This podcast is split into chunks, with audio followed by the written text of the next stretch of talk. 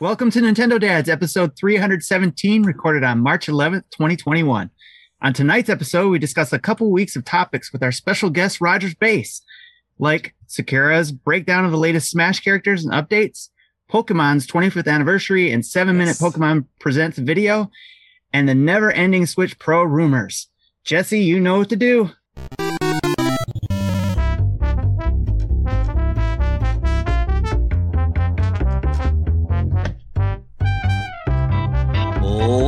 Gentlemen, boys and girls, children of all ages, welcome to episode 317 of Nintendo Dads. Today, I am the driver of this dumpster fire of a podcast that you're listening to right now, but man, am I excited because in this dumpster fire, I got three of the coolest people around the internet. Of course, behind the soundboard, making all of us sound amazing every single day, Jesse Waldack. Jesse, how are you, pal? Good. Uh, oh, I'm surprised that I was able to do that flawlessly, having a week off. You know, take one week off and you'll just forget everything you know. Yeah, I mean, we, you know, you had the week off, but I, I think I distinctly sent you a message that you didn't, and I just wanted you to keep hitting that button, repeating it. You got to keep that muscle memory in. So everyone else could take the Oh. week, but you couldn't. There you go. Got it. Okay, that, that, go. that's why I did that. That's exactly it. Of course, the man who never questions why he's here, but questions bigger things about his life in general, Mr. Timothy Off. Tim, how are you?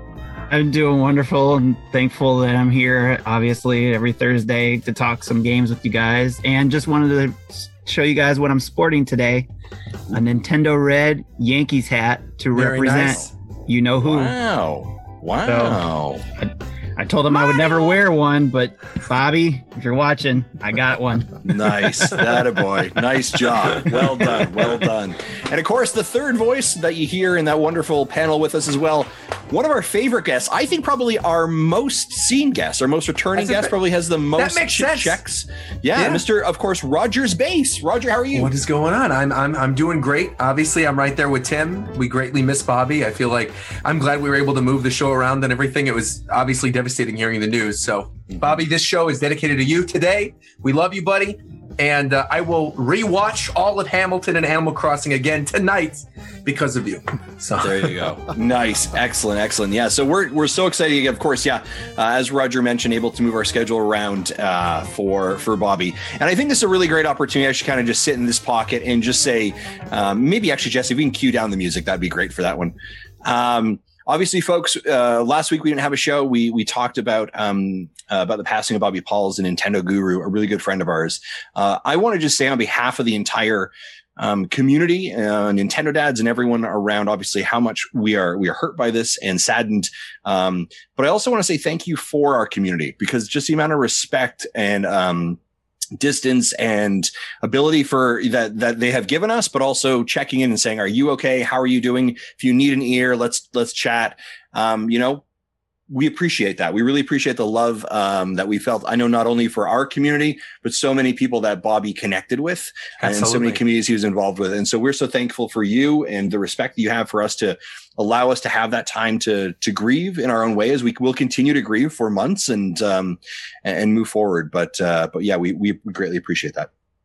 Absolutely. He really he was like such a pillar of the Nintendo community. Like Yeah. honestly, Bobby, everybody I've ever talked to in regards to Nintendo Guru, right? Yeah. is that like he was one of the most welcoming guys, Yeah. always willing to listen on literally any topic, and he's never been afraid to like push your buttons. And he's Yeah. somebody that like I always enjoyed talking to because I always knew we were going to get into it by the end of the discussion in a good way, obviously, in a good way. Oh, but yeah. uh, I feel like those those are the best kind of discussions when you're always at each other's heads and you're Yeah. looking to pull something out of the other person. So he yeah, was, he really was kind of like a larger than life character. Right? Absolutely, You, you just yeah. you just um just I mean stature like stature wise, he was a big fella. He Sure. almost kind of reminds me of something like a John a John Goodman or John Totally. Candy or Chris Totally. Farley. Just that like high energy, enthusiasm, anchor, fun, um, and just just amazing. But yeah, you know, I, and that's a great point, Roger. I would I love the fact that him and I would disagree. Like the disagreements were there. oh yeah, But it wasn't like I hate you, you're dumb, and I don't see your opinion. But it's like, no, I'm going to challenge you on that. Like, I don't Right. think, I don't think that's right. Um, Right. He was so great, but um, yeah. deeply missed. It was very interesting, actually, guys. As we come before we transition off that, I was playing Animal Crossing recently, and on the left hand corner, it popped up and said uh, Nintendo Guru is online, Oh, and I think someone is using his Switch. Like I think I think one of the family members is using a Switch Oh, sure, or something. Sure, sure, sure, and sure. so it was just this weird draw for a second. oh man, And I was like, man, that was weird. Um, but yeah, I think that was exactly what it was. I think a family member had wow. bought a Switch and was playing with it or, or maybe celebrating Bobby in some way. I don't know. I think it, he knew. He knew you were playing Animal Crossing. He wanted Yeah. to send a message via his family. yeah, I was like, this is so Be weird. like, I'm still watching you. and then my and then did you like- guys go to like, his? do you guys go sh- to his Dream Island? I 'Cause I haven't got- yet. His I Dream Island. s- I haven't been to his Dream Island yet. Yeah, that was that was cool to do that. So Oh man. That's and that's one of those weird things about something like like that game, right? Where you can literally like sad as we are, we Yeah. I mean we are and we are, but like we can kind of go back and see that thing that he created, Yeah. and that would be that would be like, man, that feels like you know that that, that screams of Bobby, right? That that's I he's talked about these like so. I think it's a very interesting kind of touchstone. And again, it's so interesting how video games is that touchstone for us. It's Yeah. that relationship. It's the connective tissue that Yes. brought us together. I would have never met Bobby or been in his circle had I not played a video game. Like that's the weirdest yeah. thing. Do you know what I mean? Like yeah. it's like yeah, absolutely, it's it's so it's so interesting. So uh, but I- absolutely. yeah, but I digress, folks. Again, thank you, thank you so much for your love and support uh, for us, for the community, and for Bobby. We greatly appreciate it. Uh, gentlemen, let's jump back into the news. And of course, Tim, who's the news brought to us by? From our Patreons, uh, they always donate to us or subscribe to us every month, and it helps us to keep the lights on, as we like to say, Mhm. um, but afford us to do some of the things that we do for the community and to do review games and all that kind of stuff. So it's Yeah. always we're always grateful for that. And I want to be give a big shout out to Liam and where is it? Jesse, Jesse, Jesse and Liam. Congratulations. Thank you very much for being our latest Patreon subscribers. I greatly, greatly appreciate that. They are joining the over 100 subscribers who support us every single month, keep us ad free. Very nice. You know, I'm or sure there's I more too since we missed a I week. think so. I there yeah, if we be- missed you, I apologize. Just ping me later and be like, you missed me, and we will definitely get you next week. I apologize. Um, oh, you know what? Actually, apologize. Trey, uh, Ricardo, uh, West Side Cougar, Cougar. Wow, that's awesome. Um, Intigot. There's a there's a couple in here, so I apologize. I did miss a couple. Uh, and there's some too different from their Discord names, so that's why it's Yeah. like I can call them out by their Discord names, but it won't be their Patreon names, and Yeah. vice versa. So exactly. but yeah So- that's awesome we got a bunch of people that joined and they uh, always come in and say the same thing hey either they've been listening to us for a long time and they finally decided to make the plunge or they heard about us and wanted to come in and chit chat in their discord community Wow, and it's amazing. You can also subscribe to us on Twitch, just like a Rogers Base just did, to get into this amazing. I was like, don't bring it up. I, like, I saw it. I saw that it was on there, and I was like, "Oh yeah, I don't subscribe to you guys on Twitch, so I hit the subscribe button." Uh, But you're yeah, very kind. Well, thank you. Uh, but yeah, Absolutely, we appreciate everyone who's Yes. jumped in. Guys, man, two weeks, there has been a lot of news. Now, a lot of it we would have already covered. a lot of it. Before Yeah. we Jesse, start, yeah, before I we see, start, yes. uh, Tim, can you uh, find Bobby's dream address and we can put it in the chat? Yeah. In the- Oh, yeah, that's, that's good great. call. Yeah, that's yeah, great. good Thank you. Thank you. That's a great call. Uh, yeah, two weeks kind of like news has been piling up. So some of these things you're Yeah. like, this happened a while ago, but let's still talk about it. And I'm so happy that Roger's here because he hits like two of these points. Actually, he hits all these points because I have my is amazing. Aegis with me right here. I'm ready to go. right? Yeah, All my right. Aegis. I got my Pokeballs over here. I'm good. You're you're you, now now you've got the Switch Pro behind you as well that Nintendo Uh, sent you, right? mm, Don't give I don't. that one. I cannot confirm nor deny any Uh, any rumors or speculation Uh, as a a Nintendo messer. brand ambassador. So There you go. Ooh, wow, right. Hey, Roger. So let's start off with this. Um, Pyra and Mythra came to Smash. They're in there now. Sakurai did a reveal. I'd Yes. love to hear your debrief and thoughts on kind of both his reveal, which I think he did. You know, again, it was at his house, almost 35 minutes long, sure, and now they're in the game, playable. Roger, I'm going to just throw it to you. please, yeah. think, so uh, I, I mentioned this back when Smash Ultimate was first like coming out, before we even had DLC. During that very last presentation, I don't know if you guys remember, it was like where we got Incineroar and Ken, Mhm. and then we got Piranha Plant as the surprise final reveal of that initial base roster. And right before the Piranha Plant reveal, Sakurai had shown like a bunch of assist trophies. So you saw Shadow, Isaac, all these other characters that people thought, oh, maybe that's going to be the last character. And then finally he goes, and we're doing a challenger pass and yada, yada, yada, all this stuff. So I'm going, great, DLC. I don't see Rex and Pyra. That means, you know, they might be in the game. I'm not seeing it. They had just shown Springman, by the way, right before that too. Mhm. So I'm like, okay, it's not going to be an arms character. And then Sakurai brings up, you know what? It's a little too late in development. We're not going to get a Xenoblade character, but here's a Rex Mii costume. And I saw the Rex Mii costume, and I thought in my brain that doesn't write off Pyra and Mythra. At least we could still get Pyra and Mythra. And then, of course, he shows all the Xenoblade spirits. And at that time, Min Min wasn't in the game. So when you see a spirit, basically just meant they were deconfirmed. And I sat there with my Aegis. It's one of my favorite live reactions on my YouTube channel. Just like, no, almost sobbing. Because I, I love Xenoblade. I've always been such Yep. a huge fan of this game. And Xenoblade 2 in particular is like one of my favorite RPGs of all time. And uh, and so I just really, really, really badly wanted Pyra and Mythra in the game. So then jump to obviously a couple weeks ago. You get that reveal trailer. We knew going into that direct that there was going to be a Smash announcement in it. Mhm. Um, so as soon as I saw the not actual gameplay footage on the bottom of the screen, I went, "Oh my gosh, this is going to be something Smash related." And then before you even see Rex, as soon as I saw Argentum coming out of the clouds, I got up and started screaming, "Pyra! What? Yeah. Rex and Pyra?" And then I see Rex, and he says Pyra's not there, and I'm going, "Okay, Pyra's by herself." Are they actually going to do this? And then you see Pyra. She's like, I got the smash invitation. Nobody cares about you, Rex. Haha, boom. You see Mythra. I start losing my mind. I'm screaming. I, I ended up breaking these headphones. I They saw were that. broken. They were broken. Because what happened is the the connector, the audio connector in here is hardwired into the headphone. Okay. So when I was jumping all around, goofing off all over the place, I literally ripped the audio connector with the additional little dongle from the outside of my headphones. So the oh, headphones wow. were gone.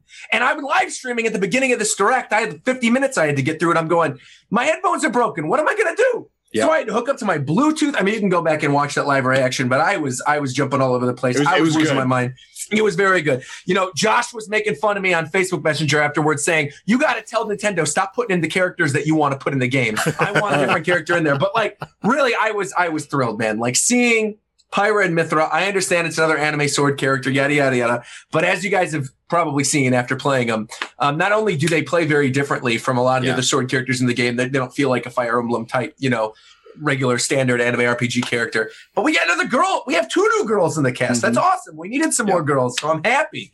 And uh, you know, who better than Pyra and Mythra? So yeah, and uh, I would I would kind of agree with you. Like, and I I was like, oh, you know, I'm I've liked Xenoblade. I played it a bit. Yeah. Enjoy it. I'm not a huge fan, but I but I know the characters, know Yeah. the lore a bit.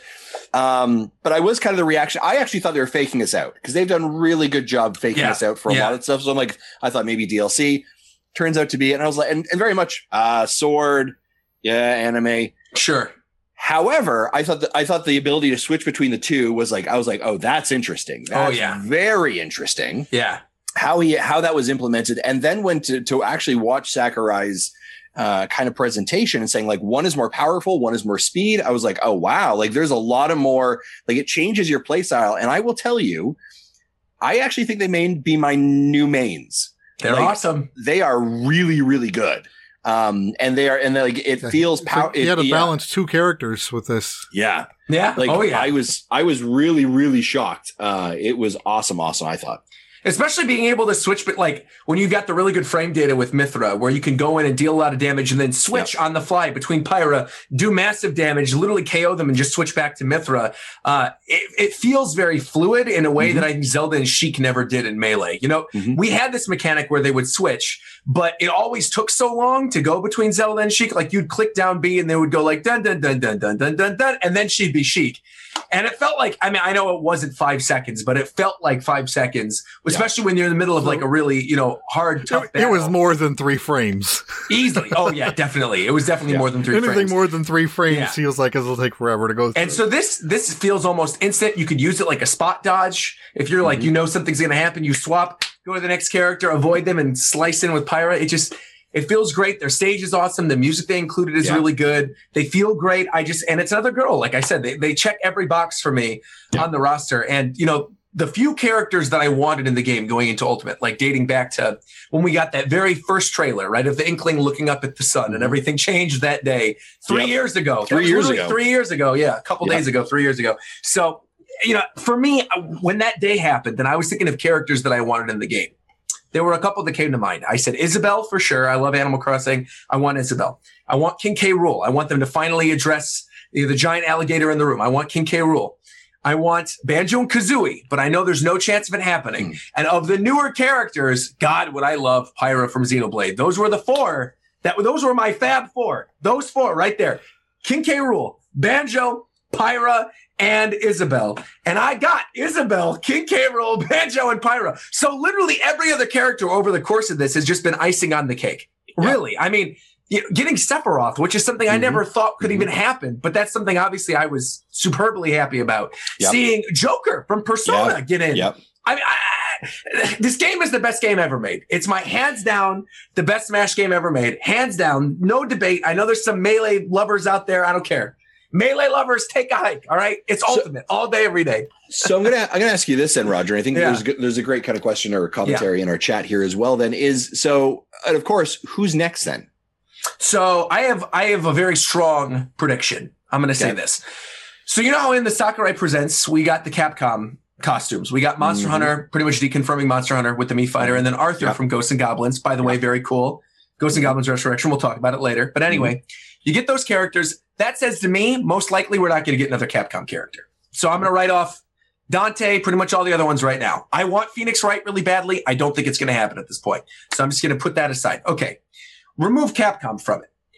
The final character, if what Sakurai said is true, and these are the actual last two that they're doing of the fighter passes, the last character's got to be big, right? It's mm-hmm. got to be big. There are truly only two characters I could think of that would fit that final box, and that's Sora from Kingdom Hearts and Master Chief from Halo. Those two right there are the absolute biggest I could think of, internet shattering type character reveals that they could do. So I think one of the two of them is probably the last one. So that leaves this like weird open box for number five that's coming up. I'm And I'm still thinking rooting about for stuff- Konami Man from like the old track and field game. Konami Man would be cool. But I'm thinking about stuff that's happening this year. And I'm thinking about things that were not in the base game of Smash Ultimate that Sakurai is rectifying with this DLC. There wasn't a lot of Xenoblade 2 music. He rectified that with this. Arms and Xenoblade 2 were both a little too new. He rectified it, right? He, we only had like four Final Fantasy 7 tracks, Sephiroth and all the Final Fantasy 7 stuff. He's doing this with every single one of all the different franchises that are in the game. There's one one franchise, one major franchise that barely has any remixes in this game, doesn't have any new stages, only has two rehash stages, and didn't even bring back, they brought back like the one from Wii U that wasn't even that good. I think the next character, the fifth character, is going to be a Sonic character. And here's who I think it's going to be.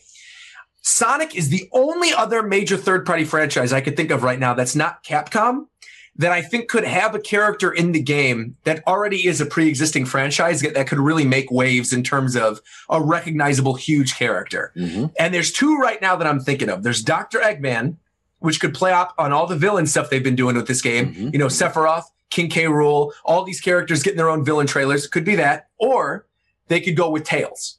Because Tails is very recognizable. Tails is the Luigi to Sonic's Mario. Tails has starred in his own games before. Tails doesn't have, I mean, they have spirits in the game, but realistically, again, spirits don't deconfirm anything. Mhm. And when you look at the way that Tails can play and the interesting things he could do with him, and the fact that this year is the Sonic anniversary, and the anniversary game that was going to get announced last year that got delayed due to COVID is getting announced this year, and there's a second Sonic movie in development, and Sega obviously has a good relationship with Nintendo, it is wild to me that there's only one Sonic character with no remixes in a game in which we have two, not just Final Fantasy characters, but Final Fantasy VII characters. Mm. And so I, I really strongly believe number five is going to be a Sonic character. Hmm. And uh, I- like I said, I think it could go 50 50 right now. I think it's Eggman or I think it's Tails. I think if it's Eggman, I could see them doing something similar to Bowser Jr., where, you know, Bowser Jr. is in his little clown car.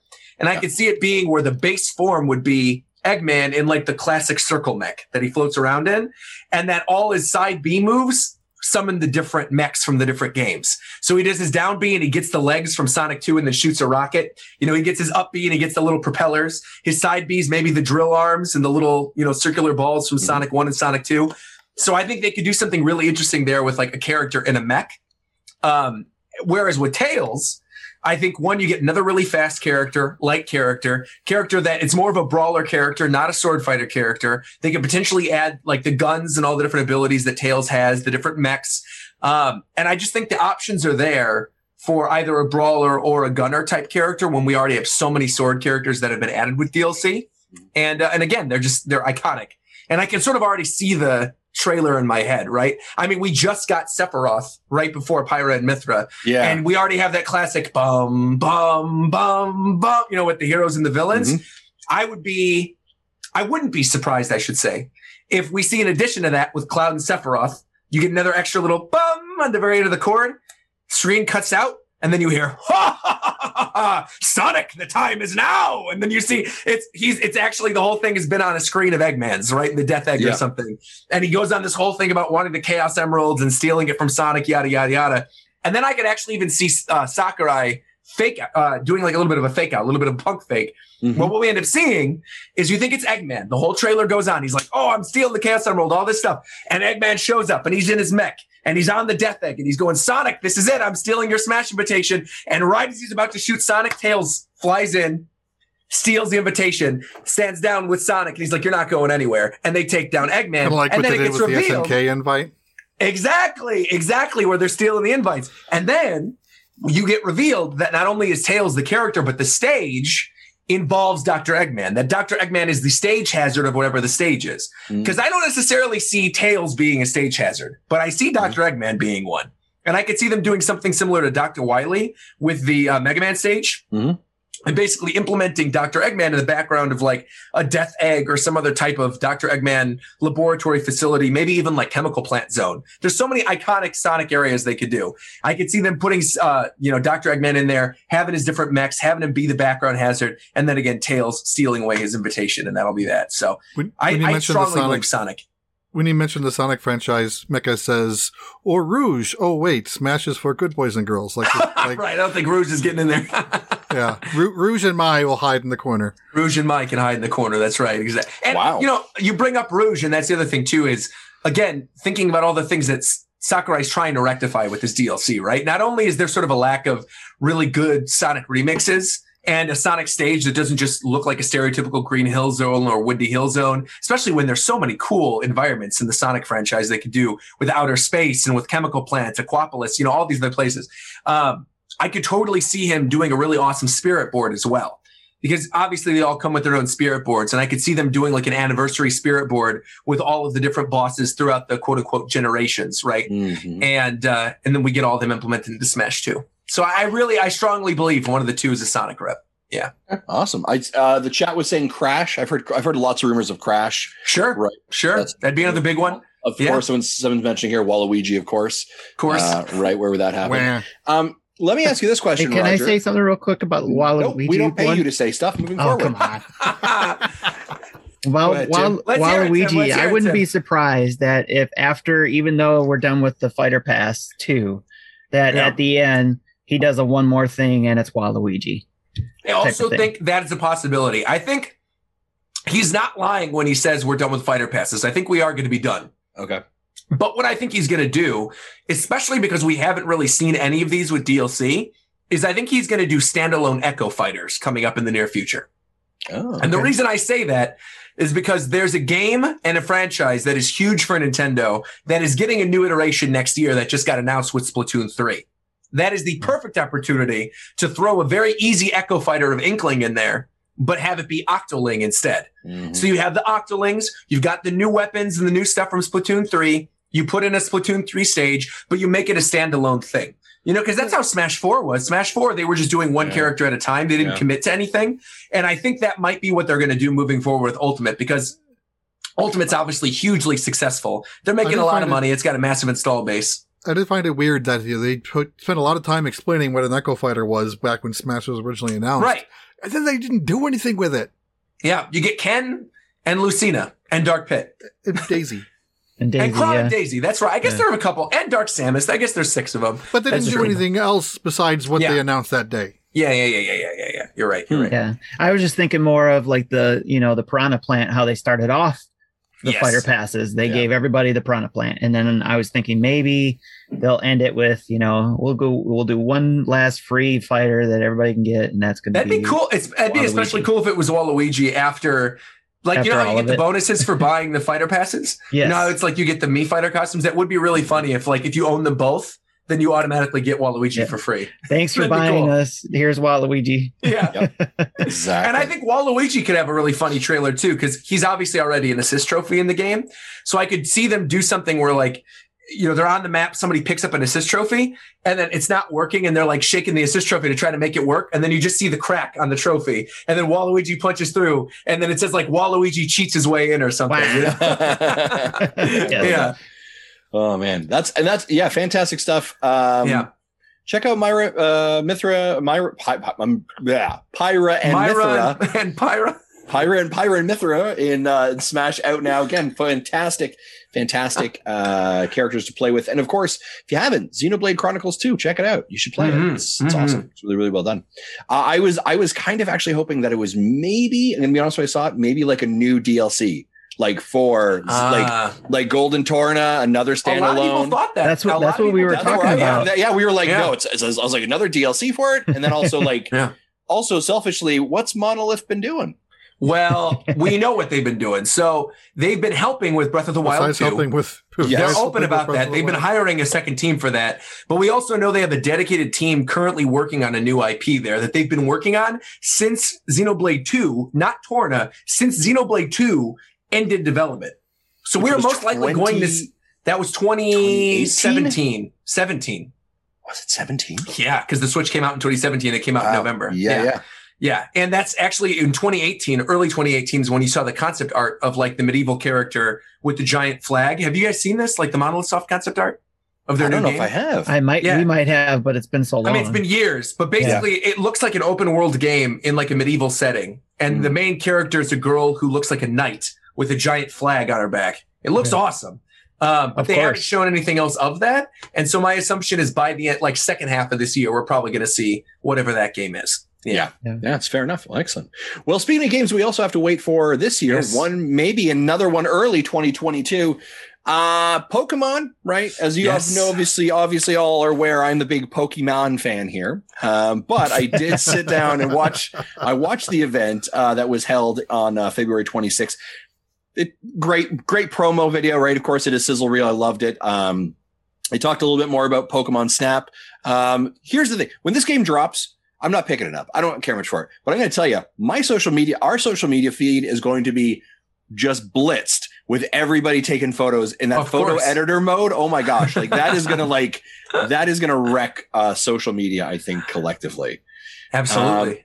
You're uh, Roger jumping into Pokemon Snap. Oh, Snap? Of course, no, doubt Yeah. about it. I've already Yeah. committed to a full playthrough on the channel. Yeah, I mean, I, I grew up. I grew up loving Pokemon Snap. I have very fond memories of Pokemon Snap. Um, I got my cartridge stolen at a Blockbuster. I went to one of the machines, and then I was there with my dad, and someone walked by and stole the cartridge while we were going to rent a different game. So I mean, like, I What? have, I have a lot. I have stories about Pokemon Snap. There was a a brief side note story when I was a kid. Um, I had this thing called the croup. Do you know what the croup is? I've heard of it. it's a coughing ba- thing, is that right? Yeah, Cough, it's like right? a weird coughing thing, right? Where uh, the only way to sort of stop it is you have to breathe in really hot air or really cold air. And this was li- this was like February or January, I forgot, but I was little and I had an N64. And my mom was freaking out, but my dad knew what it was because I guess he had it when he was growing up. And he was like, "Oh, he's gonna be fine. Just stick his head out the window." And so we were in my my bathroom, and I stuck my head out the window, and I was breathing in the cold February air. But my mom called the paramedics, and so these these two guys come on over from the fire department, and which was like right down the block from my childhood house. And they come by and they check on me to see if like, you know, I'm still okay or like if they need to do anything. And I was sitting in my room because to calm me down, my parents said go turn on the Nintendo. So I was sitting in my room on the floor on the carpet playing Pokemon Snap on the N64. The game was relatively new at the time. It had only been out for like a couple months or so.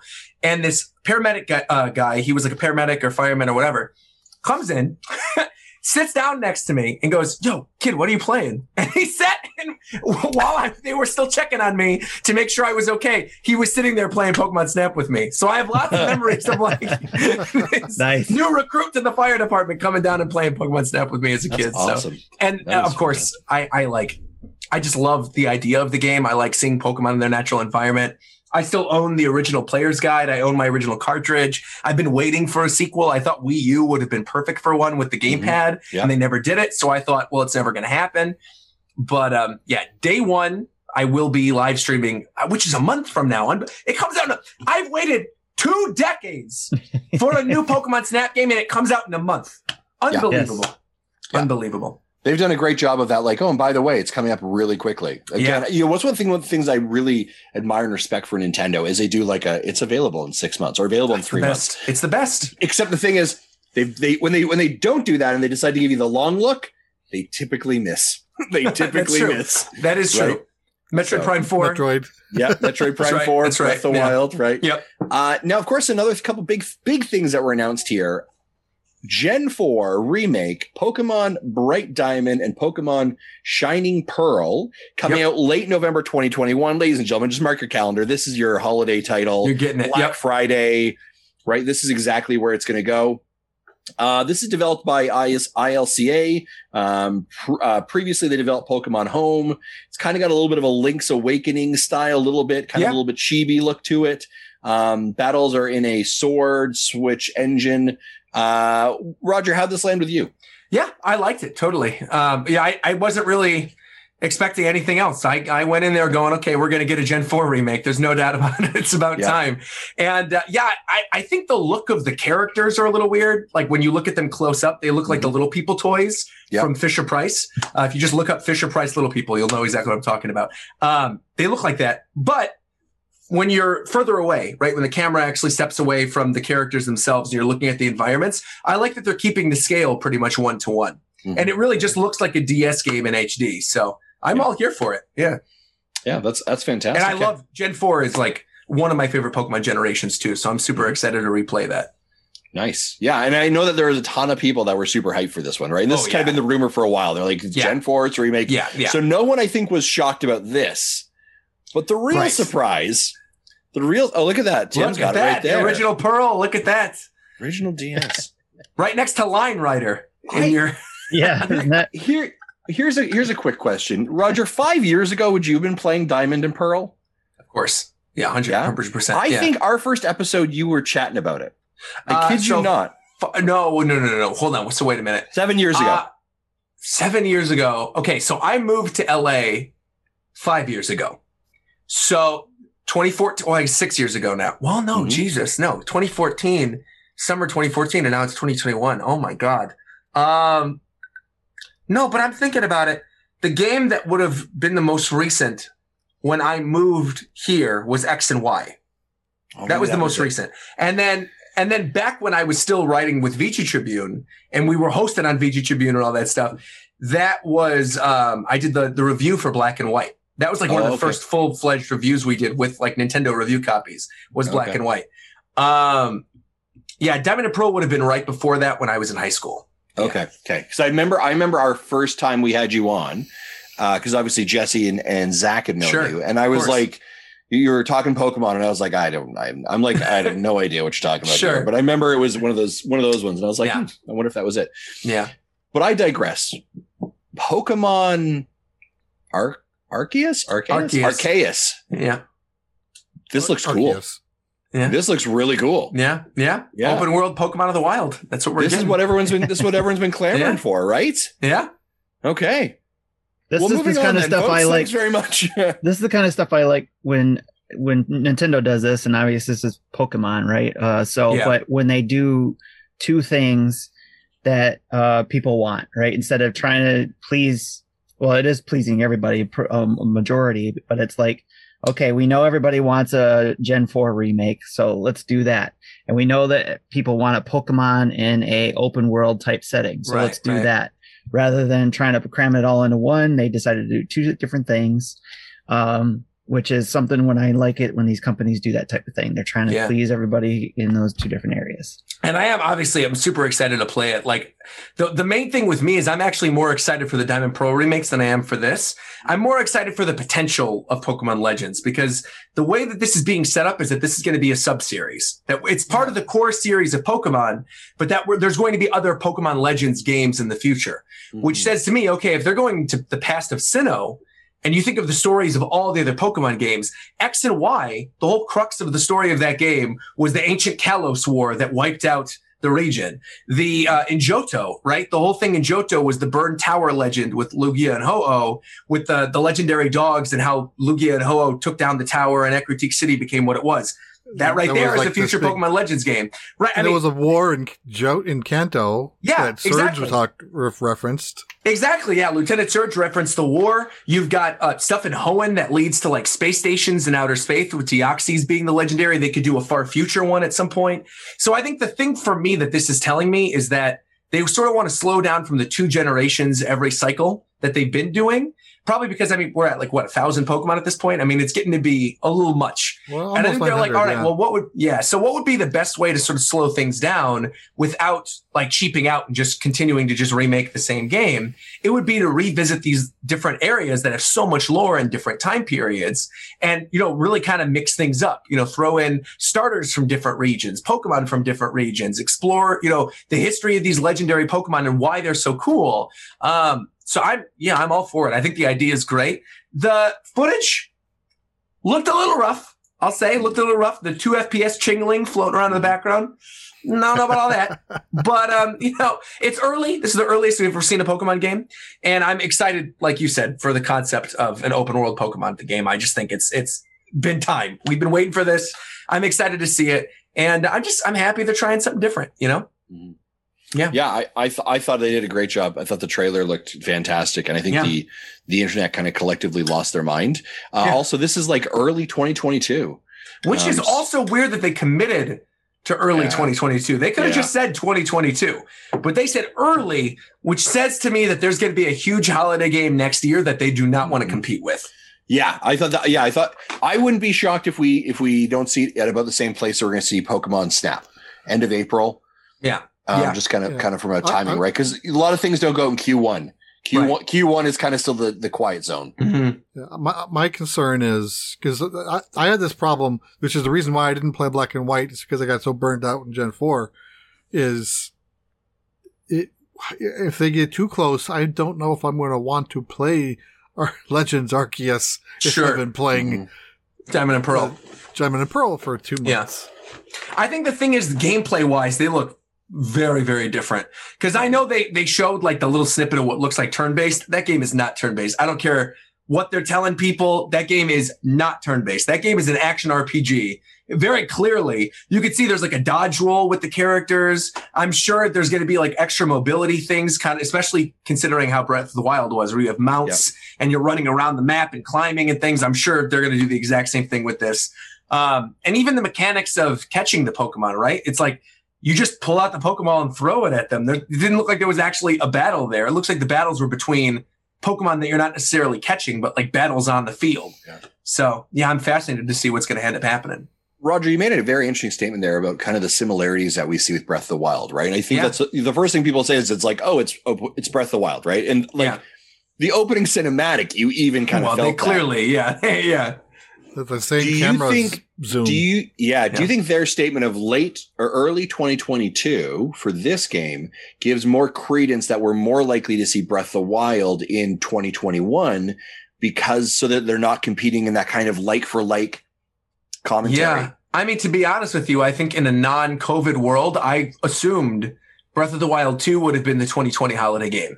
And Yeah. I think that would have launched alongside Switch Pro or whatever new Nintendo Switch, Super Switch, whatever you want to call it.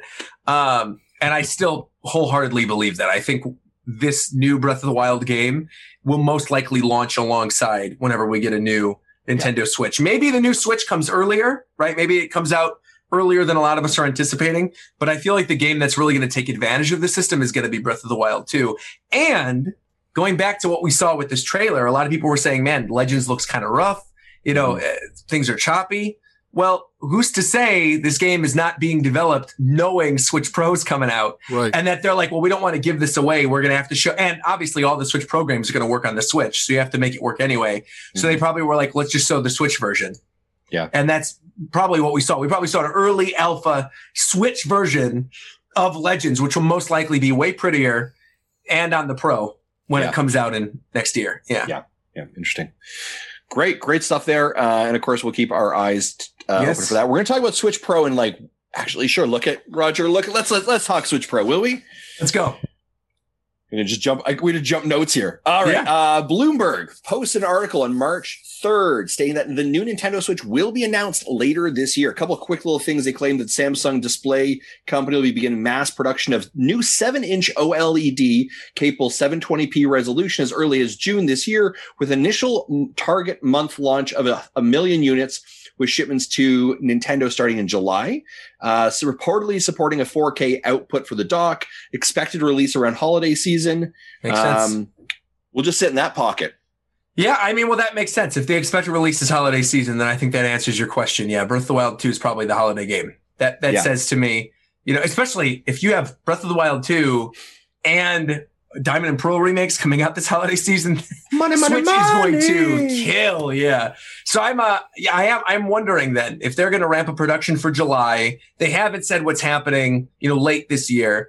I sort of wrote off during that Nintendo Direct when Aonuma said you're going to find out more information about it later this year. Mhm. I kind of wrote off that it was going to be this year. Mhm. But hearing that and then the rumors about like Wind Waker HD and Twilight Princess, and of course this being the big anniversary year, it would make sense for them to maybe just hold their cards close until they're absolutely ready to confirm that it's going to be this year. Yeah. But yeah, I mean, a holiday launch alongside Breath of the Wild 2 would be, uh, Yeah. perfect. I mean, literally, I can't think of a better holiday lineup for them other than Breath, because you would have Breath of the Wild 2, you would have Diamond and Pearl remake, Mm-hmm. potentially more information on Metroid Prime 4 and Bayonetta by Mhm. that point. Mm-hmm. For sure, the rest of the fighter pass for Smash Bros will be out by then. The second wave of the first year of Animal Crossing, so they're obviously going to push that again. But my guess is they're going to do like new holiday events moving into the second year. So they're going to do another push for Animal Crossing, continuing the push of the Mario games. Right, we still have all these Mario games development. Splatoon 3 is coming 2022, and Monster Hunter Rise comes out this month as well. So And and they're and killing it. what is that Mario team doing? That's the other thing too. Well, I assumed they were maybe working on Bowser's Fury. Five hour, ten hour game, But- Roger. Sure, I I feel will- like that's. well, I feel like that's the B say, though- tier. I feel like that's a B team. I will say this: it certainly doesn't feel like a B tier because I'm somebody No. who No, I I've said this. I and many people know this. I've talked about this before. I'm not the biggest Mario fan of the world. I know that's blasphemous to say as a quote unquote On Nintendo this brand week? ambassador. On this week of all I know. But I truly I don't care about Mario that much at all. I never have. I grew up. I was a Sonic kid. Even though I had N64, I never cared about Mario games that much. And the ones that I like are usually the ones that a lot of people don't like. I love Mario Sunshine. Obviously, I love the Galaxy games and I love the original Mario World, but I did not like 3D World the first time I played it. I still don't like 3D Land. Mario 64, I don't think has aged particularly well. There's a lot of Mario games that I'm like, you know, I kind of steer clear from. Um, and so I wasn't really fully expecting to love Bowser's Fury. And man, I'll tell you, I ate That's that game up. I that's a good 100% of that game. It was the perfect amount of time for me. 10 Mm-hmm. hours is like great. I was able to explore. I loved just the regular gameplay loop that you get in of finding Mm-hmm. a little shine sprite, going, oh, I'm going to go to the other area, get different cat shine. Bowser comes up. You're summoning with the amiibo. You're switching out. You know, you're trying to time. Oh, there's a cat shine over here, but Bowser's going to come up over here. So I'm going to jump to this area to get this and wait until he comes up and then grab it and then send him away. As it, it was just perfect. And I Mhm. hope that game is a litmus test for what Odyssey 2 is going to be. Yeah. Because I enjoy Odyssey, but I think looking back on it, I don't like it as much as I think I did the first time I played it. I think there's some Mario games that I can go back and play them and be like, oh, this is still awesome, like Galaxy or Sunshine. Uh, whereas, you know, Odyssey, maybe not as much because a lot of Odyssey is like you get a moon for literally walking into the sand, you get a moon for looking behind something. And this game felt like the perfect mix between exploration, jumping between very clear levels, right? But leaving whatever those objectives are and exploring with Bowser breaking certain blocks and just, I don't know, it was a nice gameplay loop. And it felt to me more of like what I think the Odyssey team was trying to do with an open world Mario and what I want to see them do with a future Odyssey game. Yeah, abs- absolutely. Yeah, and I when I say this, I, I don't think I don't think it was a B tier delivery, but that felt like it was like a Sure, project, sure, a small, a smaller project team probably did that, where the rest of them are doing something else. Sure. Uh, Tim, how do you sit with this idea of like a new Switch model? Now, do you, what do you think? Well, it was one of my predictions for 2020. I thought we would get it, you know, but uh, with COVID, I pushed that prediction to be 2021, thinking that it would be out this year. Yeah. With all the, you know, we always say wherever wherever there's smoke, there's fire.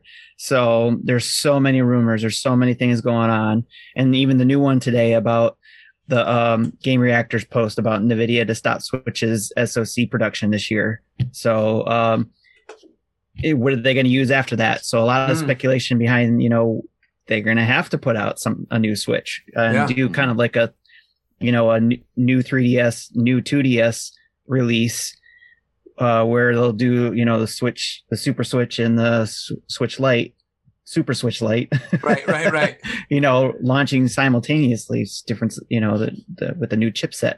Yeah. So I'm, you know, I'm looking at it, trying to trying to put my, you know, business Justin hat on, you know, um, and trying to look at it from a business perspective. What would Nintendo do in this in this type of thing? And yeah, of course, we've seen them mention before. No, we don't have any new hardware, and then boom, all of a sudden there's new hardware. Yeah. So um, we can't new- take their new- word new for that, but yeah. And Yeah. obviously they're going to tell us that, like we said before, because they they don't want anybody to not buy their current Switch. Yeah. So I foresee it definitely for before the end of the year, probably a holiday thing. And I agree with Roger said about it being with uh with uh Breath of the Wild too. Yeah. Yeah. I think the other interesting thing that that we we've read a lot of or seen a lot of is that at no point do they really talk about changing the form factor. So a lot of people are like, well, so what does that actually mean? You're talking with the screen. Really, what that means, if you look at your current Switch, Mhm. take your screen and basically push it all the way to the bezel. Yeah, it's gonna be All the way that's why you Yeah, got all the way to the Samsung. bezel. That's Why it. do you think they ordered the Samsung OL, OLEDs, All right? Because way. Samsung knows how to do push the screen limits to the bezel. Yeah. And then that way you can keep that keep the same form factor Yeah. but fit it in there. So yeah. And and so like and so old the- Joy-Cons so there's still work. Yeah, oh yeah, all your original Joy Cons, Yeah. I'm sure will work. and yeah. that's exactly it. I think there's a and lot of then things even do a pro Joy-Con too. Mhm. Right. Yeah, you- well, I, mean, think they from- do need to also update the need Joy-Cons, considering that. the drifts and stuff, Yeah. for sure. So I think they do need to do that. And uh, yeah, I'm, I'm here for it. Thankfully, All I haven't had the issue as much as a lot of other people. Um, I think I've had two sets that have drifted. My original original set that I got, like my my pre-launch Switch Joy Cons. Yeah. Um, and then I think it's the Arms one, the yellow Arms one. Mhm. Those were drifting as well, but all my other ones are fine. So Yeah. I, we- I had a speculation on that that it that in my own household, my original OG ones lasted longer than my kids because Hmm. of my kids being well, specifically my younger son. You know, he, boys are dirty, so he sure ate is. I a- mean, you he, know, even, he was saying that Pyra and Mythra were really hot. So Yeah, know where his so- mind so, but I mean, Not you know, dirty, he's it's, just uh, right. He eats around it, you know, and so Sure. there could be, you know, any type of particles that can get in there and stuff Sure, like that. sure, so his drifted to where mine took for a very long time before they ever did. And then it's an easy fix with the, you know, using a, you know, contact cleaner. So, um, for the most part, I've heard people where that didn't work, but still it's, I think it has something to do with, with that design, particles are getting in there a lot easier and causing the drift. And then if you just spray something in there, it ends up doing very well and cleaning it out, and then you're you're fine for a while again Yeah. until you get another particle in it. And and I, I think this is you know I think this this completely makes sense for, for Nintendo. Um, the hardware is at you know and I'm I'm rocking an OG Switch. We're four years out, right? Yeah. That batteries that battery has batteries have improved, chipsets have improved, you know Wi-Fi receivers, everything have improved. So we're not talking about you know everyone kind wants to keep calling it like the Switch Pro. It's not really that. Really, what it is is kind of the next iteration. Do you know what I mean? It's the It- it next. like- it's It's more like a a Switch refresh. XL. it's a refresh. Yeah. That's exactly Yeah. it. Yeah. So, but but but also refreshing with like 2020 technology. Right. And, I think that's and that's smart chipset. to do that too, considering the fact that like Switch is obviously selling gangbusters. Yeah. They still have not dropped, unbelievably, No. they have not dropped the price of the original Nintendo Switch. Not once. So mm. that says to me that there'll probably be a price drop for those original Switches They coming to the never dropped the price season. of the Wii U either in, in its entire well, life. to be fair, I mean the Wii U was a I mean, they needed to never drop the price for that. That was they needed their money. They Yeah, they, they were hoping got for every one they sold, they made Right. like double the price back. Right, right. So Right. that that's understandable. But I, I think uh, you know when you you look at all the systems they sold, you look at what they're saying for this year, how they want to surpass, and they're projecting to surpass the Wii's console sales. I mean, the Wii sold what like hundred million or something. That was like 10 million. So- Yeah, eh, so- not that It much. was 101 million, I think. They're, yeah, they're going to do it. I mean, there's 100. no doubt That's about it. They're going to do it this year. If you look at their financials, they've already passed the GBA. There, Mhm. there's only what 3DS. They just passed the 3DS, I think, didn't they? So all that's left is the Yeah. DS and the Wii. That's all that's left to pass. And I think if you pass the Wii this year, and you've got another two years with the Switch beyond next year, they're passing the DS. It's going to be their most successful system of all time. Well, something Right we there. have to Yep. keep in mind too is remember that they, you know, they only have this one system now. Right, Where exactly. before it was Mhm. Wii U and 3DS. Exactly. So I think that we all, when we're looking at the numbers, I think it's, we have to look at them in combination. Look Sure. at the Wii U and 3DS because you're, Mhm, mhm. at that time, it was a home system and a, Sure. a portable system in Sure. two separate categories. Now it's hybrid. yeah. So, yeah, we passed the Wii U, obviously, but did we pass the 3DS? I think we did, right? So, but Yeah. in the combination of those two, because it's like they don't have that other pillar anymore. Yeah. Yeah. And I I think think it is it's it's really smart. I think that they did it now, having seen some of those financials, because like Mhm. Zelda Breath of the Wild is now the best-selling Zelda game pretty much of all time. You've got Sword and Shield, Mhm. which despite the controversy is now the third best-selling Pokemon game of all time. The only games beyond it are during the height of the Pokemon phenomenon, Yeah, Gens one and 98 to 2000 with Gen 1 and 2, right? So you've got Mhm. Mario Odyssey, the best selling 3D Mario game. You've got, all, I mean, all of these different tentpoles that they're hitting with the Switch, and you've now got this massive install base. Why would you move on from this system? Like, obviously, do sequels for all the games that were successful. Do more DLC for the games you already have out there. Do, you know, more Pokemon games. They have two Pokemon games already in development right now. Like, we're, we're going to be with the Switch for a long time. And uh, yeah, yeah I'm, I'm ready for the refresh. I'm excited for it. And we can always look to the what they did with the DS line, right? Yeah. The DS to the DSi Mhm. to the 3DS to the new 3DS Yeah. and the 2DS, Yeah. you know, all those different things. Um, And I'm personally fine with that. I mean, I, I like having only one system. I like not having to split. I like having the option to play on my TV and play at home.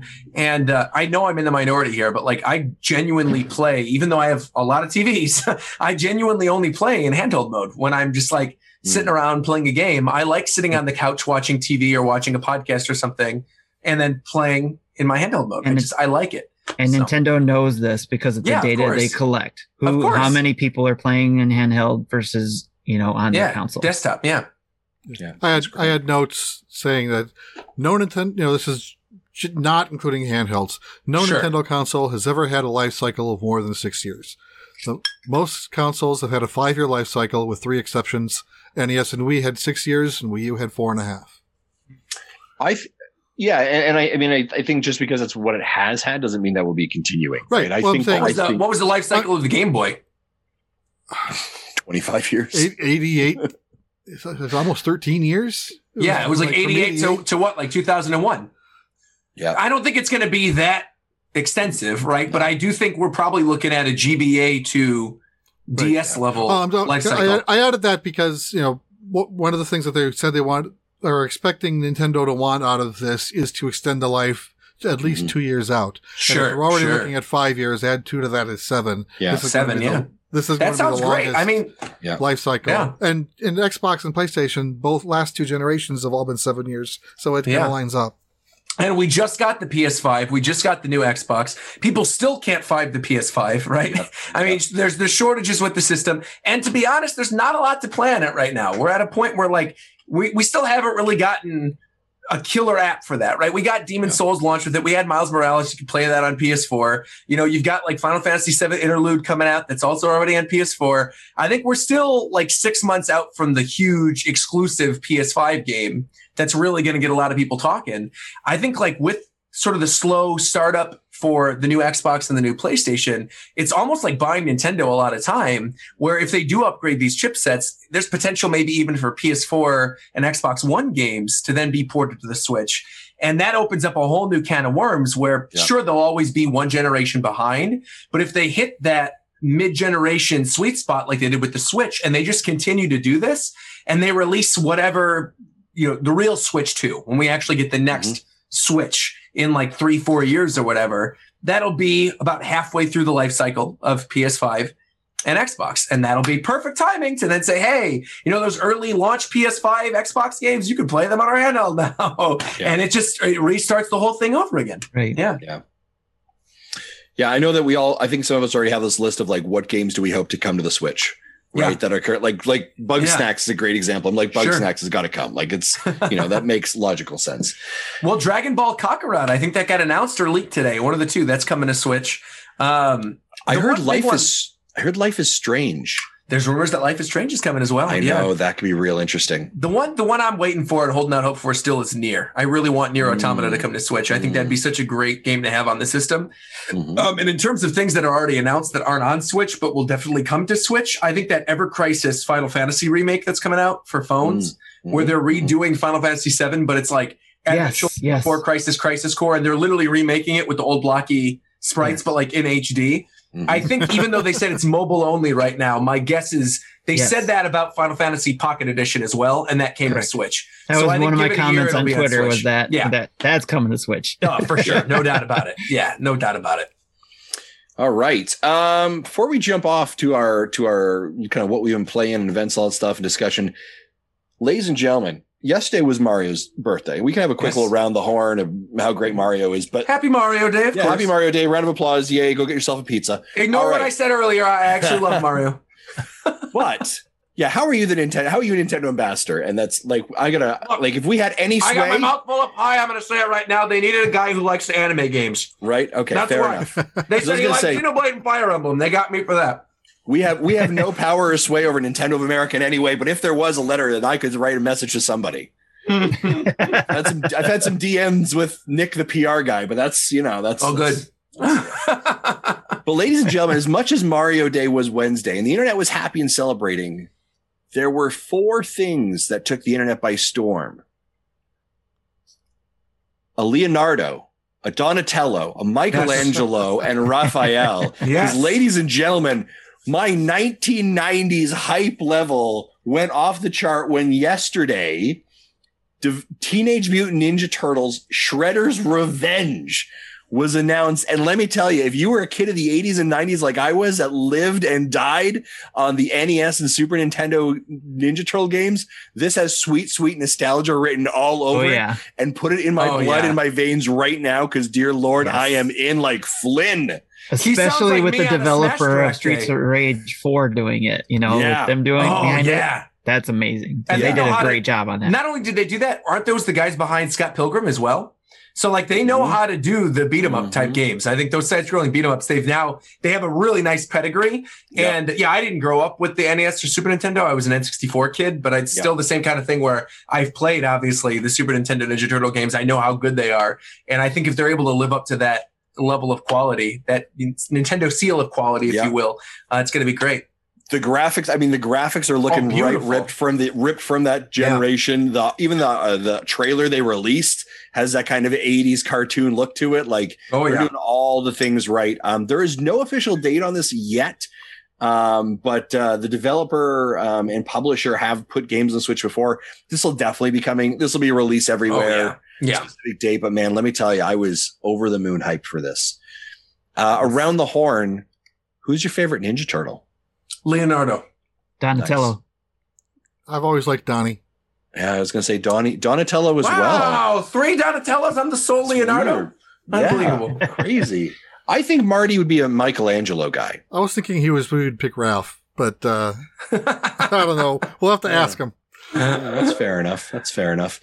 All right, ladies and gentlemen, that is kind of the news we've gone around the horn Well, on. uh, There's one one thing I wanted to mention, and I only added it here because of Roger.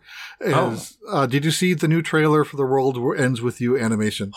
Oh, it looks so good. It looks so good. And not only does the anime look good, the fact that we're, dude, this is what I'm talking about, man. I, they made 2021 for me. I waited 20 years for a new Pokemon Snap game. We're getting in April. This summer, I'm getting a sequel, not a remake, not a remix 0.5, whatever Nomura likes to do with the Kingdom Hearts games. We're getting a Neo World Ends with You this summer and an anime. I've been fed. I'm good. Pyra and Mythra and Smash Bros. I got a new anime. I got a new. I'm done. I'm done. You can retire. I don't retire need to now, make right? anything else ever again. I'm good. I'm I'm there day one, Jesse. I can't wait to do live reactions. I so can't wait. for everyone else, um, the, the anime will start airing in Japan on April 9th and which Yes. will be available in other regions on the 10th. yes, nice. I'm assuming Crunchyroll or something that Verve I'd, has in I'd their be family shocked if it's not on. Crunchyroll. Yeah, yeah, yeah. nice. Excellent. I'm, All I right. plan on watching that. Me too. Exciting stuff. Exciting stuff. Hey, before we move on to our next topic, Roger, in the pre-show, you mentioned you might have something to give away for our amazing Twitch folks. How do you want? How do you want to do, do. this? So How here's how we're going to do this. All right. So Nintendo for my birthday sent me Apex Legends codes. So I had some Apex Legends. They're Apex. I almost said Apex V Bucks, but they're not called that.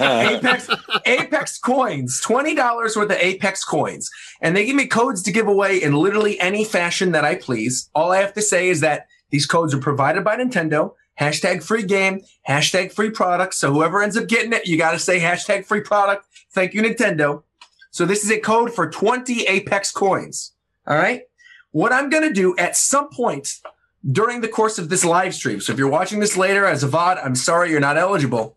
At some point during this live stream, I'm going to drop this code in the Twitch chat, not the YouTube chat, in the Twitch chat. I'm going to put it in the Twitch chat. You got to be there. You got to have a tab open. If you're watching on YouTube, don't X out. Get them the YouTube views. Tab out. Have a Twitch thing. All right. I'm going to drop it in the Twitch chat. One of you can grab the code. Obviously, let us know if you grab it and uh, and then just tweet at me and at Nintendo Dads saying thank you for the $20 Apex code, hashtag free product. That's the drill. So I'm going to write this code out actually right now in the chat. And I'm not going to give it away. We, we could be talking about something completely different. We could be midway through a Ghosts and Goblins discussion. Yep. And I can just click that enter button. Boom. So I'm going to write it out right now. But you guys have to have your Apex, whatever it's called, Apex storeroom. Yeah, Have it at Apex ready. account ready at the ready. Uh, and just for the those who are asking, no, no, Jesse, I, and Tim are not eligible, so I'm not going to be entering it. So knock it off. Here we Um, go. Yeah, so uh, so go grab your switches. Free product again. Thank you. It won't Thank be you very rigged. much, The- the- I'm assuming this would have required thanks, me to Nintendo. have yeah, and Nintendo. Of Yeah. course. I'm, I'm presuming this would have required me to d- actually download it in order before yes. I could claim it. I think so. Which yeah. I have no plans on downloading this. So and actually, is- I think you. I I'm looking at this right. I think you enter it actually on the eShop. Oh, so, probably. And Apex is a free download, so I actually think it'll just give you coins to your account. Yeah. Um, so I think you can actually use this without. If an account that says "not it. Tim" wins it, don't, that's not me. not Tim, not you got it. so twenty dollars, yeah. So it's it's a switch, yeah. Switch eShop. Nice. $20 Apex coin code. North American. Live. North American. Right now. Just kidding. It's not going live right now. I'm just trolling you. But get North ready. American. Get ready. All right. Uh, folks, that has been the news. Let's discuss some. What is the thing we were going to discuss? Where did it go? Oh my gosh. Games we've been playing? Oh, uh, let's hit a bumper. Let's hit a bumper. What have you been playing? Thank you, Roger. It's like you've done you this before. It. Of course. it's like I'm oh. used to being on the show. I hit the Just let's. about. I, I, I hit the let's discuss bumper, thinking that's where you're going. But if we're going to go to I know. No, let's go to what we've been playing. Roger, of course, you're a guest. What have you been playing? I've been playing a lot on my Switch. This past two weeks, I have been playing a lot. I feel like just in terms of games that I enjoy, it's been a really good like month and a half. Hmm. Uh, because, like I said, Bowser's Fury, I 100%ed it. We already talked about that, so I won't talk about it. Played, I think, five hours of Bravely Default 2 um, Mm. already. Thoroughly enjoying it. I'm not far enough in the story to, to really like get into anything, um, but I did the entirety of the prologue live on stream. Got through the opening battle with Sir Sloan and the weird butler looking guy who's a monk. So I beat him and uh, and so now I'm into actually the meat and potatoes of the game. I love the gameplay grind. I think it's awesome. Um, I like the originally Bravely Default, but I dropped it in the last act of the game. It was getting a little too grindy for me, and I never went back to it. And I never played End Layer, so this is all pretty brand new territory for me. But I will say I am pleasantly surprised by how good the game looks. Because I remember seeing the trailers for Bravely Default 2 and being like, Ugh, this is not my cup of tea at all. Um, but actually, the final game looks a lot better. I, I've certainly gotten used to the uh, the Precious Moments dolls and the look of the, some of the characters. Speaking of Precious Moments dolls, while I'm saying that, uh, another game with Precious Moments characters I've been playing a lot for no reason. Literally, I just had some points on my eShop and I was like, I'm going to download this. It's on sale. Final Fantasy Crystal Chronicles HD. So this game came out last year. Never had the opportunity to play it. I was busy playing other things. I have said on the show even before, one of my absolute favorite GameCube games of all time is the original Final Fantasy Crystal Chronicles. I love that game. Uh, I'm also one of those weirdos that didn't have friends, so I played it by myself, and I loved it. I mean, I had friends, but I didn't have friends that had the cables. that. You know what I mean? But well, I actually, because I have such nostalgia for that original game, I thought, man, this isn't going to age well. I should really find somebody to play online with. But I've been playing it in bed before I go to sleep every other night, and I got to say, playing it single player, I'm still really loving it. I'm loving it. I love The environments I think are really good. The music's really good. Um, the boss battles, because it's like such a comfort food kind of game for me, it's great. I don't really have to think about it. I'm like, oh, I'm at the Goblin Wall. This is going to be over here. I'm going to grab this thing. Um, I like that they added voiceovers to it as well. That was something I didn't know they had added to the game. And then all of a sudden, my characters are going Blizzara, and I'm like, whoa, that didn't happen in the GameCube game. So I've been playing a lot of Crystal Chronicles. And the primary thing, though, that I've been playing for the majority of my time over the past week and a half has been Ghosts and Goblins Resurrection. Mhm. Okay. This game rules. This game rules. I like Ghosts and Goblins, but I never loved Ghosts and Goblins. I just liked it. I like the aesthetic of it. I thought it was cute. The picture book quality of the game, love it. Aesthetically, beautiful. It is brutally difficult. So you already Mm. know I turned that off a legend. I went right to Squire. I wasn't going to be a baby. I wasn't going to page mode. I want to still get the actual ending. So I played on Squire and I beat the game two days ago on my birthday in the morning. I beat Ghosts and Goblins Resurrection. I killed the devil. I threw a lance right in Lucifer's neck, and I could not have been happier about it. That game from beginning to end was a lot of fun. The music is great. I think uh, you know the extra little things they added with the umbral bees to unlock different abilities was really cool. I played co-op with Reagan. So she was holding down like the shield button as I was going through the dragon battle. I just I had a blast with that game. And uh yeah, I'm, I'm right there with Sakurai. He mentioned it during the Sakurai Presents. He's like, I'm really Yeah. happy. This is a series they're revitalizing.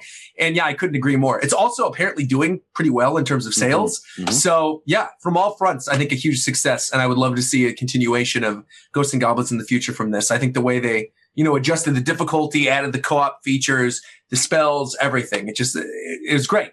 I like that all of these games, whether it's Ghosts and Goblins, Bowser's Fury, whatever, I like that so many companies are no longer afraid to be like, oh yeah, our game's only like five to 10 hours. Mhm. Like I appreciate the fact that it's in and out experience. You know, you get the meat and potatoes of it. You can go back and really 100% it if you want.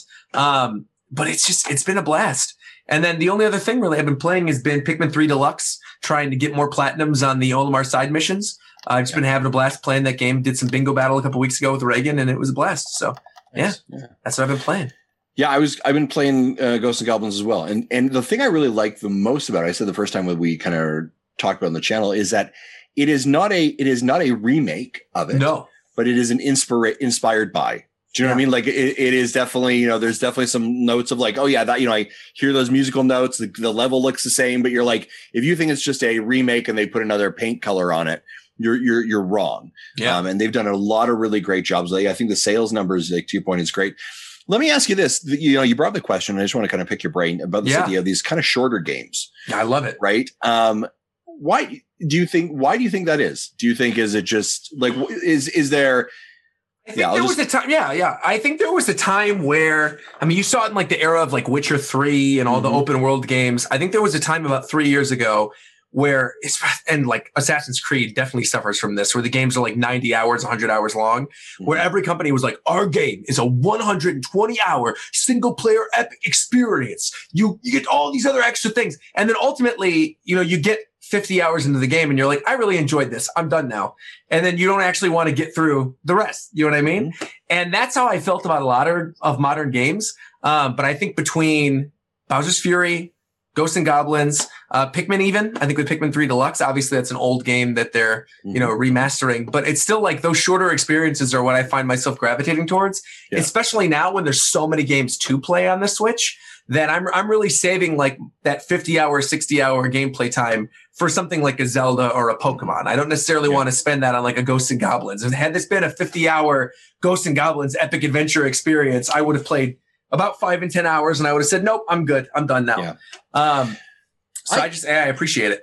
I w- I wonder if, and so this is a little bit of the business Justin hat coming on here, but I wonder if there is some level of like research. Do you know I mean? So Hmm. we have created a 120 hour game, Yeah. but our research shows people only go 50 hours. Right. So what you're missing is 50 hours of work, developer time, developer costs, resources to, Yeah. to flesh out whatever it is.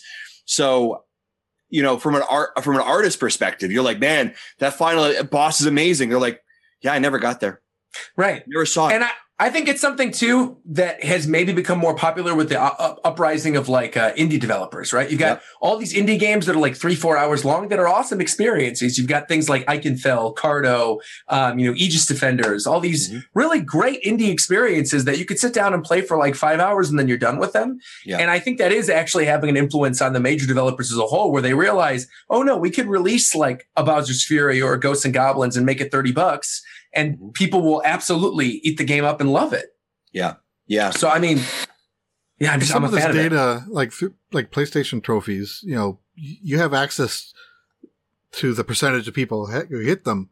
So Yeah. like, like I remember when I was playing like Persona Five, like only like eighty percent of the people got the first trophy. I'm like, Right. I would have expected this to be more closer to hundred, but no, Yeah. eighty. And then Yeah. You know, it, it drops down pretty quick until about Oh, yeah. halfway Mhm. through, and then it's Yeah. more of a steady Yeah. thirty percent. Right. But if but if you know if you know that like the average your average player is only staying 30 hours into your 100 hour game, Right. right? Then then there's something that you can think about for what you need to des- like so so you're essentially oh like and not to be rude, you're kind of overpaying for the Right. for for the reward versus return of your Sure. resources. There's a there's a folk there's a there's a point where you're like, yeah, no, we're And- not doing that. I'm trying to think of when that really like first started, right? Where they were saying, okay, these games need to be these long experiences. I actually think it was quite a bit before The Witcher. The first thing I could think of is the major complaints that people had with Wind Waker. So Mm. I, I'm sure you guys remember this was like when Wind Waker first was released, people said, you know, oh, this is such a great Zelda game. It's awesome. But like, there's only how many dungeons in that game? Like six? Not Yeah. even. There's five, I think. You've got the tower, you've got the Deku tree, you've got the um, uh, Dragon Roost, and then you've got the Earth Temple and the Wind Temple or whatever at the end, and that's it. And then you've got then Ganon's Tower. And then the Triforce Hunt Right, and the Triforce 15 Hunt. hours. Right, exactly. and so I think I think people complained about that with Wind Waker, and then when you go back and you play Twilight Princess, Twilight Princess is like a fifty-hour, sixty-hour game. I mean, there's like lots of dungeons, you have side quests, you got all this other stuff you're doing in the game. But I think ultimately, the majority of people, at least that I know, and this could be incorrect with your audience, but I mean, just based on mine, look back more fondly on Wind Waker than they do on Twilight Princess because Wind Waker HD really cleaned up that Triforce hunt and made it much more manageable. And that game you could pretty much get through in like 10, 15 hours now versus Twilight Princess is still that 50 hour kind of game. And you've got that first three hours in the forest with Ilia and the horse and all that other stuff that you got to do before you even get to the first temple. I mean, you go through the stuff with the wolf and there's all this other stuff in the game that kind of feels like filler. Yeah. And I think when you're looking at games the way they're developed now, I think even with the most recent Zelda game, right? You can, if you really blaze through Ble- Breath of the Wild, you could beat all four of the temples and Ganon in like four or five hours once Yeah. you know what you're doing. But the enjoyment in that game and the reason people spend hundreds of hours is because of the gameplay mechanic. And mm-hmm. if you have a solid gameplay hook that keeps people coming back for more, and you only need to develop a certain amount of content to allow the people to discover what to explore, I think you're in, excuse me, you're in a better situation, right? So I think like moving forward, I think with the epic open world games, you're going to see more things alongside Breath of the Wild, at least from Nintendo side of things, where the mm-hmm. main story mode is potentially not that long, but there's all these other dressings on the side that are obviously optional that uh, you know really make the experience much more worthwhile, whether it's collecting Korok seeds or moons or whatever. I mean, Odyssey is a, that's another great example. Look Yep. at Mario Odyssey. Mario Odyssey, you could fly through that game in like five hours, and you get to Bowser what like seventy five moons, even though there's like what nine nine nine in the game. yeah, so, yeah, yeah. yeah, yeah, Yeah, I think I think it's yeah, it's, it's a very interesting conversation about kind of the development of that kind of stuff and, and where Yeah. it goes from a cost perspective and then value. So yeah, I was just curious to pick your brain on Yeah. that. So yeah,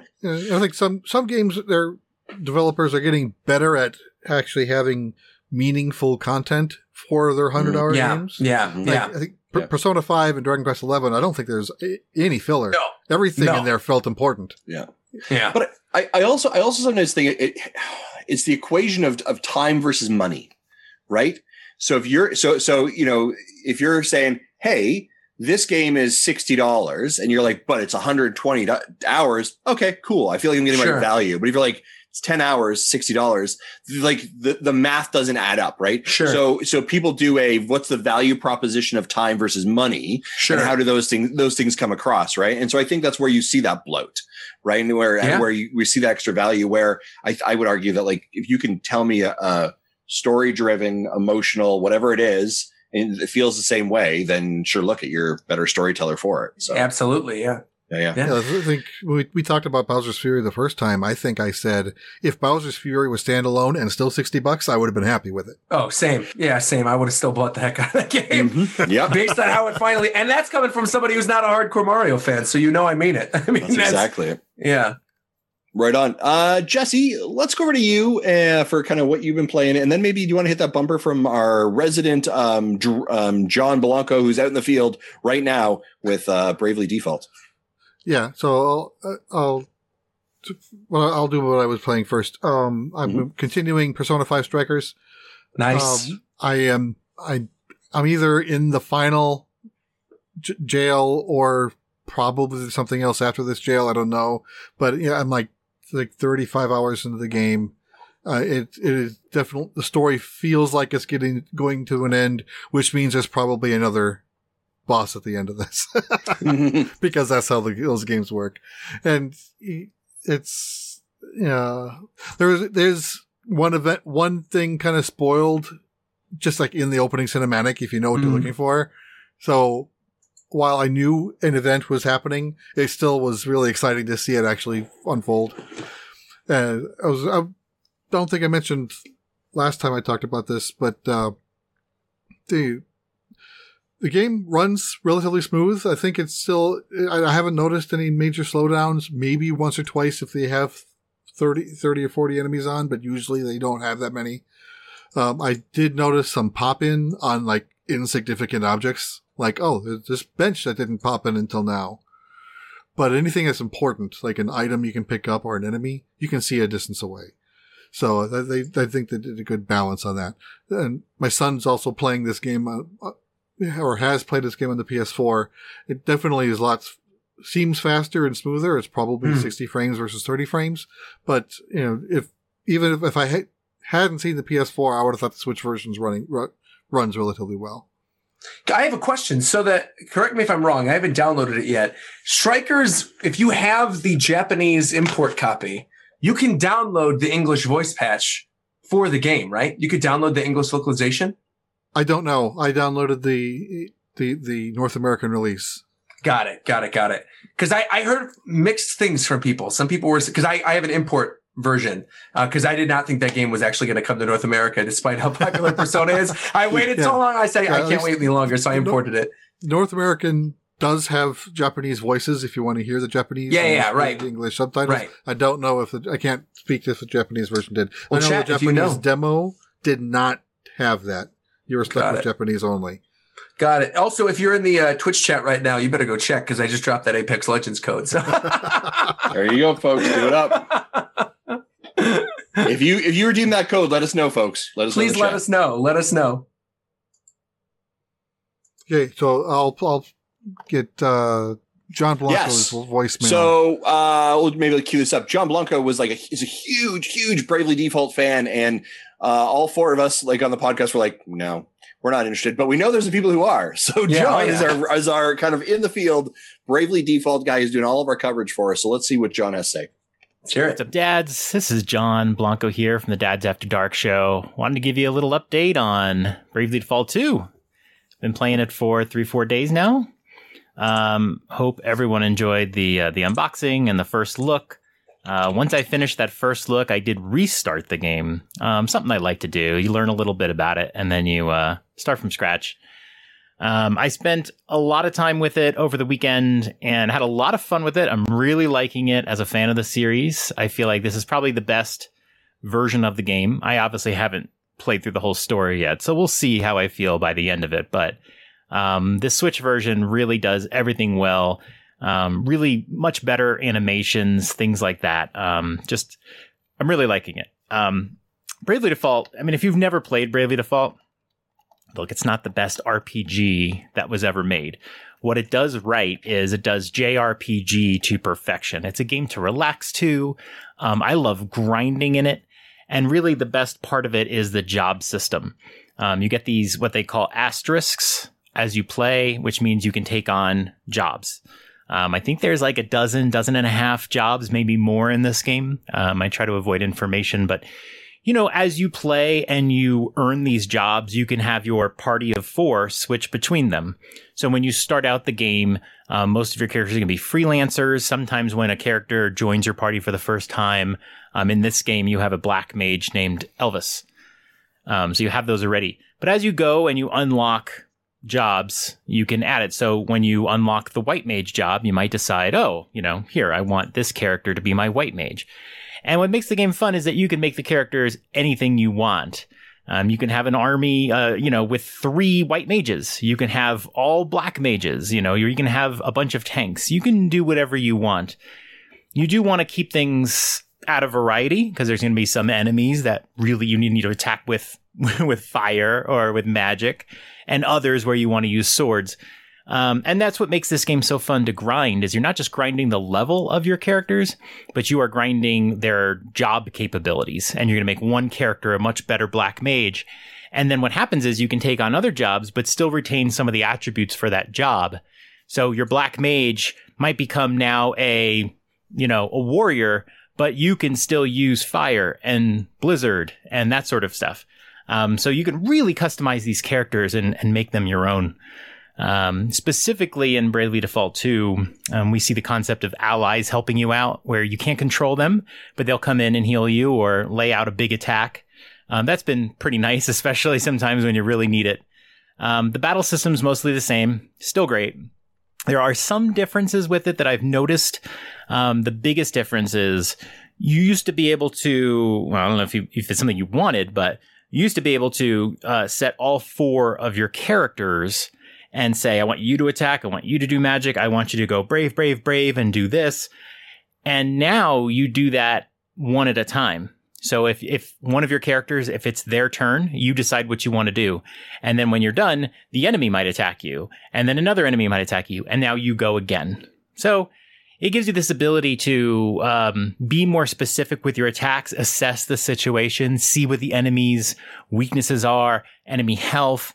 Um, and whereas like in the earlier games, you might do a bunch of attacks, an enemy dies, and now you're fighting a guy that you need to use magic on, but you've you know told all your characters to attack. So it's a better system. It makes some of the battles a little longer, and I've noticed a lot of the encounters take longer because there's more character, more enemies that you have to fight. Um, but overall, still enjoying it. Um, love all the leveling, that sort of thing. Another great thing about Bravely Default is made by Square Enix. They use a lot of the same verbiage as Final Fantasy. So if your character dies, you're going to use a Phoenix down to raise them. Um, stuff like that. A lot of the magic spells, you have Fire, Fira, Firaga. Um, so if you've played Final Fantasy games before, a lot of things will be familiar here but so much do these feel like classic RPGs, whereas Final Fantasy has gone in a whole new direction that we're not going to talk about. Um, you know, and the game won't blow you away. He's saying anime boys. Audio or mm-hmm. video. like I said, the animations are much better in this game. The graphics are much smoother. Uh, the, the, the voice acting is, I think, maybe a little bit better. Um, there's a lot more of it for sure. Um, it's just, it's a you know, if you grew up in this style of game, it's just so nice to have. And there's so many quality of life improvements that they've done in this game. You can warp between towns. Um, it's very easy to see which weapons will upgrade your characters. You can buy things and equip them in one shot. Um, all the enemies have energy gauges. Um, it's just, it's just a comfortable, familiar RPG to play, and I, I, I can't recommend it enough. I'm enjoying my time. Um, maybe I'll do a few more of these updates before my final review. It'll take me a while. I'm trying to really enjoy this like a fine wine. I'm doing a lot of grinding and leveling early on. So, anyway, um, hope you enjoyed this little update, and uh, hopefully you're giving the game a try. See ya. Yeah, I don't That's think great. we're going to see a 30 second review out of this game out of him. No, so. oh, no way. Well, there's something that he brought up just really quickly. He was talking about the, uh, you know, the, the battles feeling longer. I thoroughly appreciate the fact that it's got that fast forward feature on it. I think the original Bravely had that as well.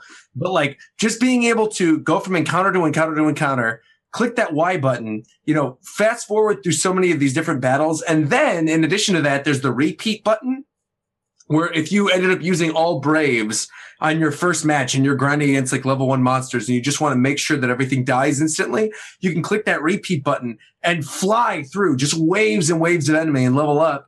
Um, and you're going to need to with some of the later bosses that come up, even the, the area I'm in right now, right past the prologue.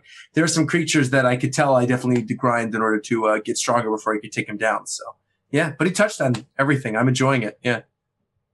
That's great. That's fantastic stuff. I like it. Uh, looks like in our chat, Ebicel has been our lucky winner for uh, the Apex Legends uh, coins provided to us by free hashtag free product hashtag what Nintendo.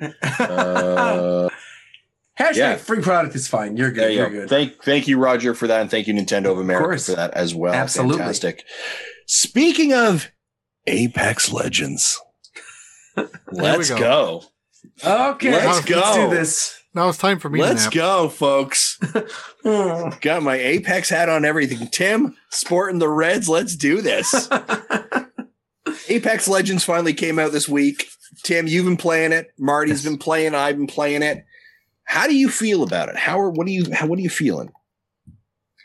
Uh, as we were talking a little bit about it in the pre-show, it's definitely a lot more fast faster paced game than say Fortnite is. It's like mm-hmm. you jump in. There's one match I jumped in and I was immediately killed because I jumped in probably in a bad spot, but it was like there was a bunch of other people there and it was like, okay, first person to find a weapon is going to win. and that's what happened is basically they got a hold of the weapons and our, my whole crew died instantly because, you know, in that area, but it's, it, it wasn't as frustrating as Fortnite. I remember going into Fortnite, you know, and the first time I tried playing Fortnite in season one or ch- chapter one, excuse me, um, I was frustrated. I was like, I'm never coming back here, you know, because I don't play enough. These type of first person shooters, like you know, like your um, um, uh, what's the other one that the modern warfare ones, you know, Mhm. um, Call of Duty. Call of Duty. Thank you. I've always stayed away from those because anytime I tried going in there, I was immediately killed. I couldn't, wasn't picking up what you needed to do. Um, but eventually I went into, into Fortnite and got into that because I went in with somebody who knew what they were doing and helped me along. And I have a feeling this is what I'm going to need here because anytime I did well in Apex Legends was when someone who knew what they were doing was on our team Right. And could kind of show us the ropes. And they were very, you know, they knew we were noobs. So they, you know, showed us the ropes and said, Hey, over here, here's some stuff. Or there was even some kids that were on there that I played with when I was by myself that were like, Hey, you need some ammo. And I was like, yeah, I need some, the, the red, uh, whatever that was, you know, Yeah. there's like different, you know, Sure. different colors for the different kinds for, of light and heavy ammo types and all that kind of stuff. When I was like, I need the red one because that's what my color of my gun was showing. And they're like, I think that was the light one. And they said, Hey, come in. Uh, I got some here for you. So, you know, it was really cool. People didn't like, they probably knew the switch players were coming. So they were Sure, pretty sure. ready for, uh, you know, down. helping us down. But yeah, it's been fun. Been playing with other new people in the community like Chris. Uh, I bumped into him on there and, uh, uh, Simple Monk was on there too, and he was just getting into training, and he was going to try to play, but he was like, "Oh, I got to finish the training mode," and that's where we're a lot of us were at. You know, we had to get into training, and then Justin he created the uh, the NDADS club, so I'm trying to get to level ten, so I can at least try to join the NDADS club. You know, because right now I'm at level seven, and I need to play some more. But you know, I got one kill and a couple assists, I think, and uh, uh, but again, it's it's a learning curve on it, definitely because of the speed of it Yeah. and uh, getting used to it. And maybe maybe Lifeline isn't the right character for me, but I thought it would be a good one to start because I could be able to be a healer for people, which I did a lot of. I did start picking up on what to do there. In fact, there was one time I actually got to deploy my uh, um, what do you call it? The, the Little healing she- bot? The healing. Well, not the healing bot, but that the big special move that she does Oh yeah, yeah, yeah, yeah, Yeah. Yeah. Where she drops the loot for you and stuff like Yeah. that. I got to do that once, so I was pretty happy with that. That's good. but it was a lot of fun. Yeah. Yeah, I'll kind of give my insight. Obviously, people know that I have been like my level of excitement and hype for this game has been uh, a little bit uncontrollable. Some might You've say. been ready for this game for three years. Uh, yeah, yeah, I have for sure. Um, so I will say this: I uh, there are definitely some big bugs in it. There are definitely some big bugs that they do need to squash. And I heard rumor there's a patch coming out in uh, like early next week. Uh, for example, audio is really janky. There is actually like over talking in some of the lobbies. Uh, we have servers that have crashed. EA is notorious for really bad servers. Um, if you're using like um, headsets, like voice chat, and you're connecting it, like it, it is horrible. It's choppy. Yeah. It's choppy. It's Because I was using my headset even- during it. Yeah, it's, it's like I I was on a on one- on a session with a friend today, and I was like, nope, we're not doing this at all.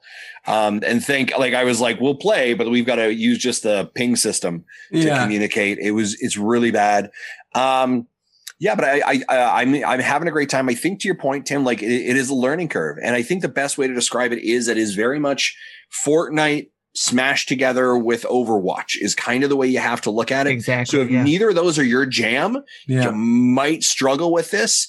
Um, you know, especially when you look at, you know, when you're forming a duo or trios and they go through that selection screen, which is something I really like is, you know, Tim, Tim chooses first, right? And he chooses lifeline. Okay, cool. And you begin to think of like, how do you balance somebody? Like, okay, so Yeah. if they're doing this, what's a good, what's a good offense? What's a good defense? So there's some thought around it. Couple things that they do so well. That ping system was built so that you don't need chat. And they do Right. just a really crisp job of that that I'm really impressed with. Um, their systems to get in and out of games are pretty fast, especially right now. If you are, and when you talk about the learning curve, one of the pro tips I would say is do not um, ensure that you're you have crossplay turned off. Because if you are cross playing with somebody else, so my- I had a friend who's on a PC and he connected with me, I got pulled into his lobby or not his lobby, his side. So we were playing against Ah. PC players. So you're getting wrecked.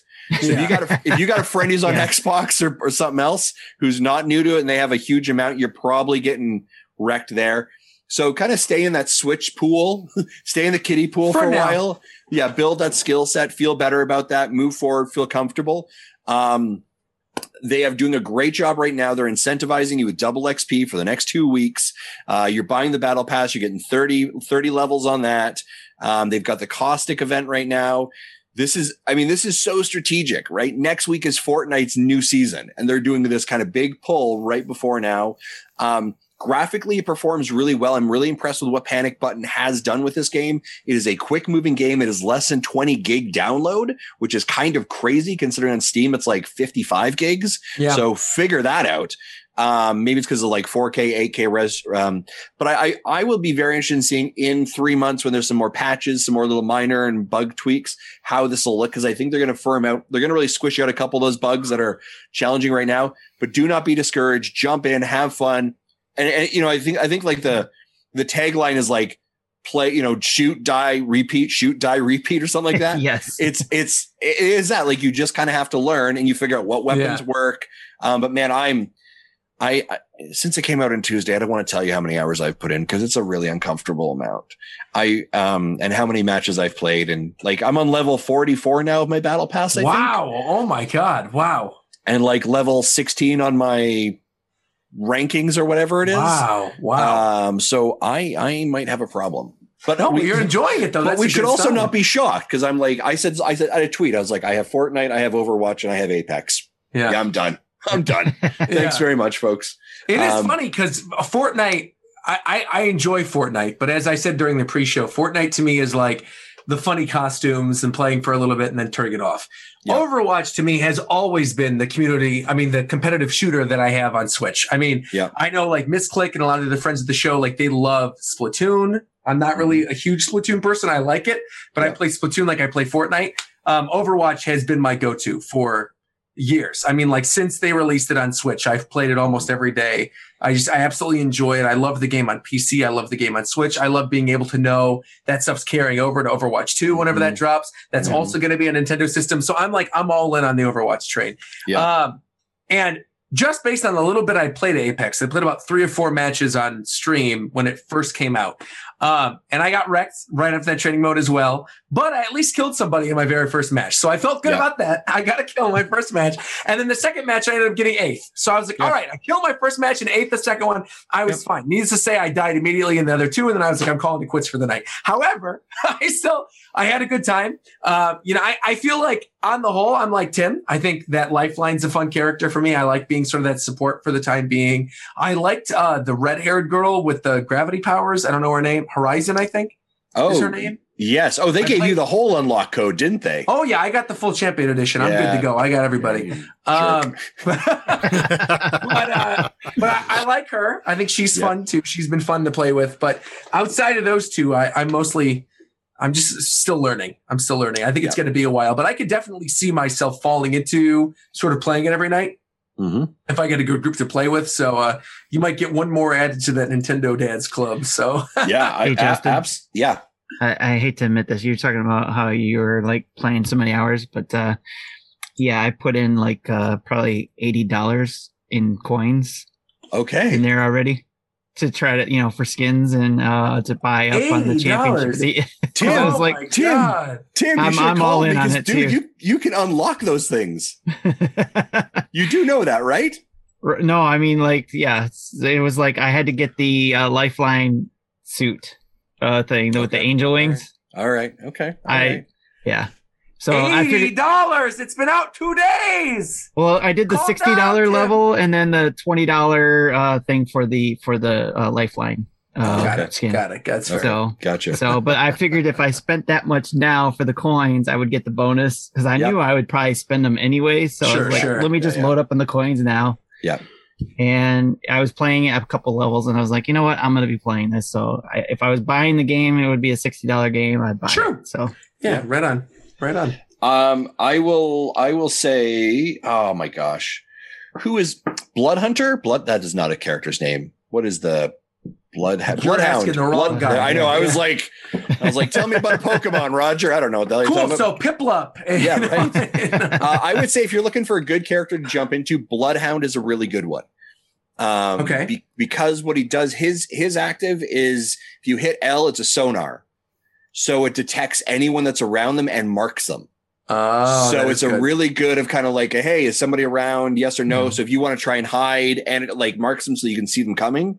So it gives you. A, so I use Bloodhound a lot. I think he's really effective. But I also think you know Roger, your your component there of like the thing that I really like about it is actually just playing with people. It's Yeah. the social part. I love it. Like, and that's the reason I love playing Fortnite as well. Is it's like I get on the I get on the you know call with my friends, and it's just it's ninety minutes of connecting and shooting people, and it's fun. Yeah. Yeah. yeah, yeah. Um, Tim, Oh, by the way, else? the lifeline thing with her L, what is that? I still couldn't figure out what she does with the uh because she drops this like purple umbrella, and I'm just like, Might be I don't understand what it re-healing is. sh- Might be I a thought it was the rehealing healing shield. thing. Yeah, I Yeah. yeah. I know healing. she does. She's- She does give the robot thing, but then there was this like special thing where I was able to throw it out and drop it, and it was Oh. like maybe it was a grenade thing. I don't know, but I'll double check. see, I'm still learning this stuff. That's so- okay. Yeah, yeah. I am too. Don't worry, Tim. I like it. Uh, Tim, what else have you been playing? Uh, I've been trying to just play light games, things that I can jump into because I'm I'm waiting for Rise, Monster Hunter Mm. Rise. You know, because I know that's going to be the time I'll be Can't spending wait. a lot of time in there. Can't wait. Um, so, but uh, I won't go through all the games I've been you know touching in. The one I wanted to mention was Fuser. It's one that came Oh. out a while ago. Is you know the uh, Harmonix's uh, latest rhythm app yeah. and uh, I've been playing it because again I can just jump in and play a lot of these you know EDM songs that I know a lot of people aren't into, but I like some good EDM dance songs and I can remix them and even some pop songs. And it's a lot of fun. I just go into the freestyle thing. I haven't even played the career mode yet, but Oh, I go really? into freestyle and just mix up different things. And then I definitely want to do career mode because I'm sure I'll be able to unlock more music to do the freestyle stuff. But it was it's been a lot of fun and um it's it's a fun go to and it's like you said roger you, there's games you like to go and lay down in bed and Oh, play yeah. and stuff like that and this is one i just go in i'll put my headphones on and and just you know rock out to my mixes and stuff Right on. That's It's- awesome. it's been a lot of fun Nice. Uh, Fuser I- is what? fuser yeah F U S E R. Yep. I will I will plug one more game that I have been playing, and Roger might be actually up your alley for short games. Um, solid. No. Sea of Solitude. There it is. Sea of Solitude. Director's oh, yeah, cut. Yeah, yeah, yeah, yeah, yeah. Um, really good. It is a story-driven game. Um, and is a very cool kind of shaded art style associated with it. That's um, the the 2D Bioshock game, right? Is the one I'm thinking of. It's not a Bioshock game by any means, but like it's the little scuba diver guy. Am nope. I thinking of? No, you're Oh, thinking no. of Tim. That's your game. That's your Subnautica? Sub. Nope. No. Nope, not Subnautica. no, no, no. Shinsekai, Shinsekai uh, into the Into the depths. into the depths. Into the Yeah. that's it. That's what I'm thinking of. Yeah, this yeah. is this is a this is from EA. Came out last year as an EA Originals, um, 2020, and it is it, the idea around it is that like it's this girl who is like alone in a like a boat, and the kind of story starts off, and then there's this creature that you encounter that kind of looks like the girl. And so it's the story driven around it is actually like depression and isolation and, um, you know, kind of dealing with some family traumas and trying to understand it. The VO is really well done. Uh, it's a compelling story. Um, it's very artistic, I think. Um, you know, again, I think uh, they they were nominated for some awards for the Game Awards of like um, stories with purpose or stories with meaning or games with meaning or something like this. Um, just again, just a, a, a, a story driven, emotional kind of journey, um, which I think is, is always really cool. So check out Sea of Solitude, um, director's cut. It's like 20 bucks in the eShop. Um, nice. so definitely, definitely g- kind of value and, and worthy. So I would say definitely check that one out. Before we leave what Both we've been playing, I was hoping Fuser I- and Sea of Solitude both look good. I just literally put both of them on my wish list on the eShop. Nice. I just did. wanted to mention something else about Persona 5 Strikers. When you were talking about some of the problems you heard with, with, the, with, uh, you saw with Apex, there's, I don't remember if I talked about it last time, so I'll mention it again anyway, just in case. The, I noticed it when I did like the first two hours live stream. Uh, sometimes the character audio was really so quiet compared to the background, it'd be hard to hear. oh, So I asked my son, who played the PS4 version, if he had the same problem there. So I'm wondering if it was something that's Switch only, or maybe it was just me. He goes, "No, I heard it too." Hmm. huh, so weird. it's it's something with their audios. With, Is there with an their option audio to sources. adjust it where you could bump up the character audio and bump down the I background audio? That must be an option. know, but it's it's it's not consistently bad. Like there can be Hmm. five people talking in a room, four of them are talking normal, and then Yusuke sounds like he's whispering. Weird. And Hmm. then in the next scene, it'd be Ryuji's whispering, but everyone else is fine. So it, it, it jumps around. Nice. So, so uh, that's that's the only other issue that I noticed with this game, Okay. Nice. and it was more early on. I haven't noticed it later on in the game. Hmm. All right, let's uh good stuff there. Let's move over to our community spotlight, shall we?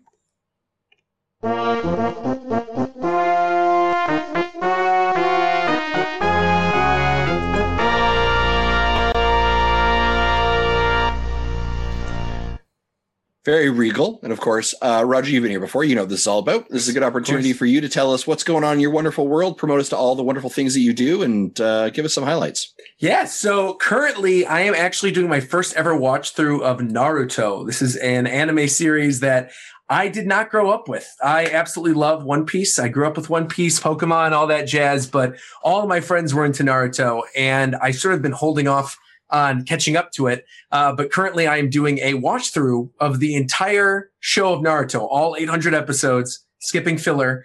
Um, we're, we are about to hit the end of part one. So we're about to move into Shippuden, which is like the second half of the series.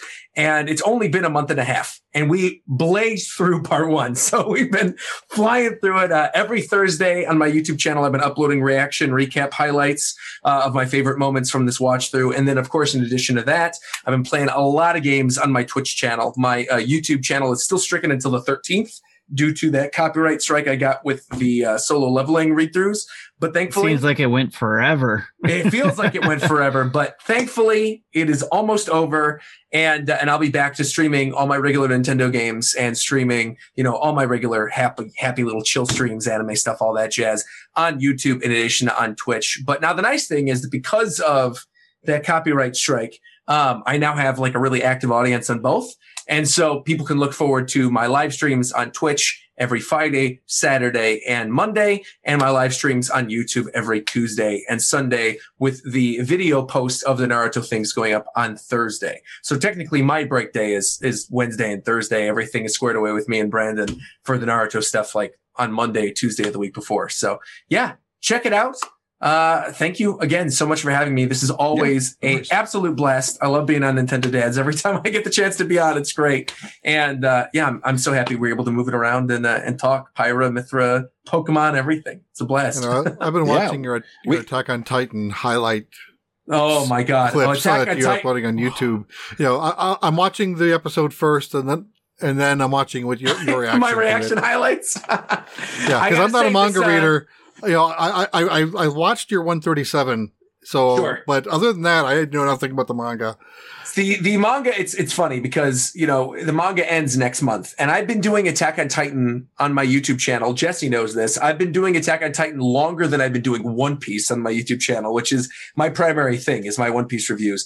Um, I was covering Attack on Titan back when I was doing Pokemon Wi-Fi ranking battles to the top with Pokemon X and Y during the VG Tribune days. So Attack on Titan has been there from the very beginning with me, and, and it's going to end with me here next month is the final chapter. Um, yeah, the anime season's phenomenal right now, and I think the uh, the manga is coming to a head in a very unique and interesting way, and I could not be happier. So, yeah, if you like anime or Nintendo, make sure to check me out. Have you got into the Have you gone into the Nintendo manga stuff yet? Have you is like has have those two worlds crossed over? Yet? I literally have the Splatoon manga volume over there. I know Okay. there's the Animal Crossing one that's coming out a little bit later in the year. I'll be getting that one from Viz, yeah, and uh, I think they just canceled the Arms graphic I novel. yes, I did. I Yeah. got the Super Mario one for Christmas. oh, interesting. Okay, Yeah, the, the- like I've the got uh, the Mario Kun. Yeah, Yeah, book Super Mario a Kun, the, the little uh the ones that are in Famitsu uh, that have been compiled into the manga volume. I think so. I think so. Yeah, Yeah, yeah, yeah, yeah. yeah. the goofy little yeah, yeah, yeah, yeah, yeah. Yeah. Cool. I had I had never worn or read a uh, manga before. It's been a very interesting experience. have you been enjoying it? Yes, I have been, Good. but also also like I was like very interesting stuff going on here. So Yeah. yeah, yeah. I've Uh, on I Amazon, may I've have pre-ordered the pre-ordered. Animal Crossing one already too. I don't know why. I just I just I, just- I blacked out and all of a sudden it was in my Amazon cart and it was checked out. So I don't know what I'll, happened. I'll need to look into that one, but I, I pre-ordered like that. There's like this treasure chest box set of Zelda manga. Oh yeah, yeah, yeah. You know, I, I pre-ordered that. I think that's like October. Those are really oh, good. Jesse, too. you're gonna have to send me the link to that because I was just about to ask. I've been eyeballing those Zelda ones. You should. They're good. Okay, There's the Right. I have the Twilight Princess one, and I think the retelling of one of the Oracle games. Or it's Yes. I think it's yeah, I think that's the one I have. Um, they're very well done. They're really good Okay. adaptations, manga adaptations of the Zelda games. They're great if you just want to like sit down and look at some cool art and you know Yeah. binge through the series again. It's it's a lot of fun. So highly recommended. We'll need to share Amazon links uh, uh, when we're done with the show Yeah, yeah, okay. nice because I'd be interested Excellent. in the Animal Crossing one too. for sure. Well, Roger, we're not done with you quite yet. I promise that Sure. we're going to get here. Although I see the chat is all of a sudden now blowing up about questions about manga and uh, questions about One Piece. So uh, lots Ask going away. on in there. Uh, someone was saying, "What does Roger think's going to happen in One Piece this week?" I have been staring clear. Apparently, there's like some massive spoiler about this week's chapter that people have been saying, like, stay off social media. So I literally have not been on social media outside of like looking and answering my happy birthday messages, and that's been it. Um, so yeah, I'll, I'll find out on Sunday. I'm assuming we're going to get to find out who's in the room with the scabbards, is my guess. I think it's going to be a big surprise character. So Uh, Aaron Aaronator 1992 is saying yes, stay off of Twitter and bold there you go. See, So that's that why. is- there you go. That's, Uh, okay, uh, here's another great question from Andros. What Nintendo series would you guys like to see made into an anime? oh, Xenoblade, I'm- probably. Oh yeah, well that, that I'm gonna say I'm gonna say Metroid. Oh, Metroid would be amazing. Actually. Yeah, I'd like to see that. That'd be cool. Ooh, Metroid That- anime would be I would great. be all over that if that happens. Yeah. I think we I think we've talked about this There- before of kind there of was like like there the was castle- one like it was like and I I think I have it like The manga. There was a Metroid manga. The one where yeah, I think I Ridley is talking. To, yeah, yeah, yeah, yeah. So the uh, the exact thing Jesse's talking about is uh, Ridley literally says to a baby Samus after just i- literally eating her parents in front of her. He goes, "Would you like to join mommy and daddy in my belly?" And this is in a canon piece of Metroid lore from Nintendo. Sweet. Ridley says to baby Samus, join mommy and daddy in my belly. I, So I want that. I want to link to that horrifying too. Wow. yeah. I want to read that. Yeah. I don't think I ever finished reading it. I need to go back and. well, you got to go read it now. That's your, Yeah, that's I, your I, thing. I yeah, I do think like for an anime series, can very much kind of like in the, in the way that Yeah. Netflix has done um Castlevania. Man, I'd love to see that like a Metroid. Heck yeah. yeah, Heck that'd be yeah. pretty sweet. I agree Yeah. with that. I concur. Yeah, uh, someone's saying yeah, dark as heck too. That'd be yeah. that'd be Oh, great. yeah. Uh, an Animal Crossing movie. Interesting. Okay. Yeah, yeah. That's right. See some interesting Again, going on. There is an Animal Crossing one, movie. There's, yeah, there yeah. was one done like around when the Wii version was. It was like around City Folk. Yeah, it was after City Folk came out. Yeah, yeah. I would like Uh, to see a. Go ahead, Jesse. Uh, I don't think that ever had an English localization of I don't other think than so. a fan sub, or No. And that, that that's how I've seen it. Yeah, I'd like to see a um a Five Nights at Tom Nook's, right? Where it's where it's just like a survival. Uh, just gets real crazy. His you know what I'm nephews saying? would be creepy. yeah, Breaks like, out I the think- axe. Me, ma, me, ma, me, ma. Yeah, So you got Like- you got Zipper that's half decayed. Yeah, right. Yeah, yeah, yeah. I, like, I, Right. think, I think there's a whole But different it's coming challenge. up, so Yeah, Where's that Um, YouTube video? I'm sure somebody right. made it. I'm sure Oh, I'm somebody sure, I'm has. sure yeah. somebody has. Yeah, yeah. uh, a couple other questions we're going to kick off to. Uh, Warren asks, "What is one classic game you have heard good things about yet have never played?" They said Warren says for him, it's Secret of Mana. Oh, interesting. I That's will- I will. I will give you some time here, Roger. Yeah. Mine. I'm gonna get. I'm gonna get just lit up for this one. Uh oh. Chrono Trigger. Oh, I will buy it for you on Steam right now. I, I swear ha- to God, I will buy it thing. for you on Steam. I have it. I have it. I had a fan. I think this question came out a long time ago. A fan sent me a DS copy. oh my God, that's the best version too. What I are you have doing? the Go DS play copy. this. Why I are you just- on a pot? I I'm just- done. Bye, everybody. Good night. I'm done. Go play. Go play. I'm done. That was a great show. Go play. Yes, Oh, that is, Come on, Roger. That You is can't talk cardinal- with the no that is- Mario games or the you don't Card- like that's my- Mario. that is my cardinal sin. And everyone is so. And like, wasn't it this week? Chrono Trigger was like 28 or something like this. Or Oh, some man. anniversary. Chrono like Trigger is one of the best RPGs of all time. Like I, I think it also really holds up today. There's some of those old RPGs that have, haven't aged gracefully. A Chrono Trigger is just as Yeah, good today that- as it was back in the day. It's six, iconic. 16-bit graphics palette just comes Ah. up. And not, not just the graphics, but the gameplay itself. Like the the way the battles work out, the duo attacks with Frog and everything. Oh, it's, it's so good. It's the best. What I can walked away to go grab my case. I was like, I've got my DS case here. I'll put it in to show you. I don't know where the game is now. Uh-oh. Uh-oh. I like my kids. My this is why you don't have kids. I think my I think they have it. They might have taken it. They've been taken. I got to go figure that out. Maybe They maybe Dad doesn't deserve this. yeah maybe they're, maybe they're like Dad. We finished this game for you. You should play it. right, right, right. So- I uh, I actually I think I have one. Uh, I have never played the Oracle Legend of Zelda games ever. Oh, I've never even I, I've played maybe like five minutes of them at a demo at like a Toys R Us, but I've never actually played them. And I've heard nothing but good things. But I'm kind of waiting for them to eventually remake it, which is why I'm not touching it now. okay. Yeah, I've I've tried playing them back when they were new and when they were released as Virtual Console on the 3DS, and I Yeah. still can't get into them. Yeah. So I'm kind of in the same boat as you. I didn't play them either, and I want to.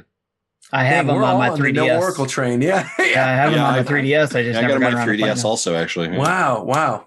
Yeah, Yeah. I, think, I, think, I think my answer to this question might be Octopath Traveler.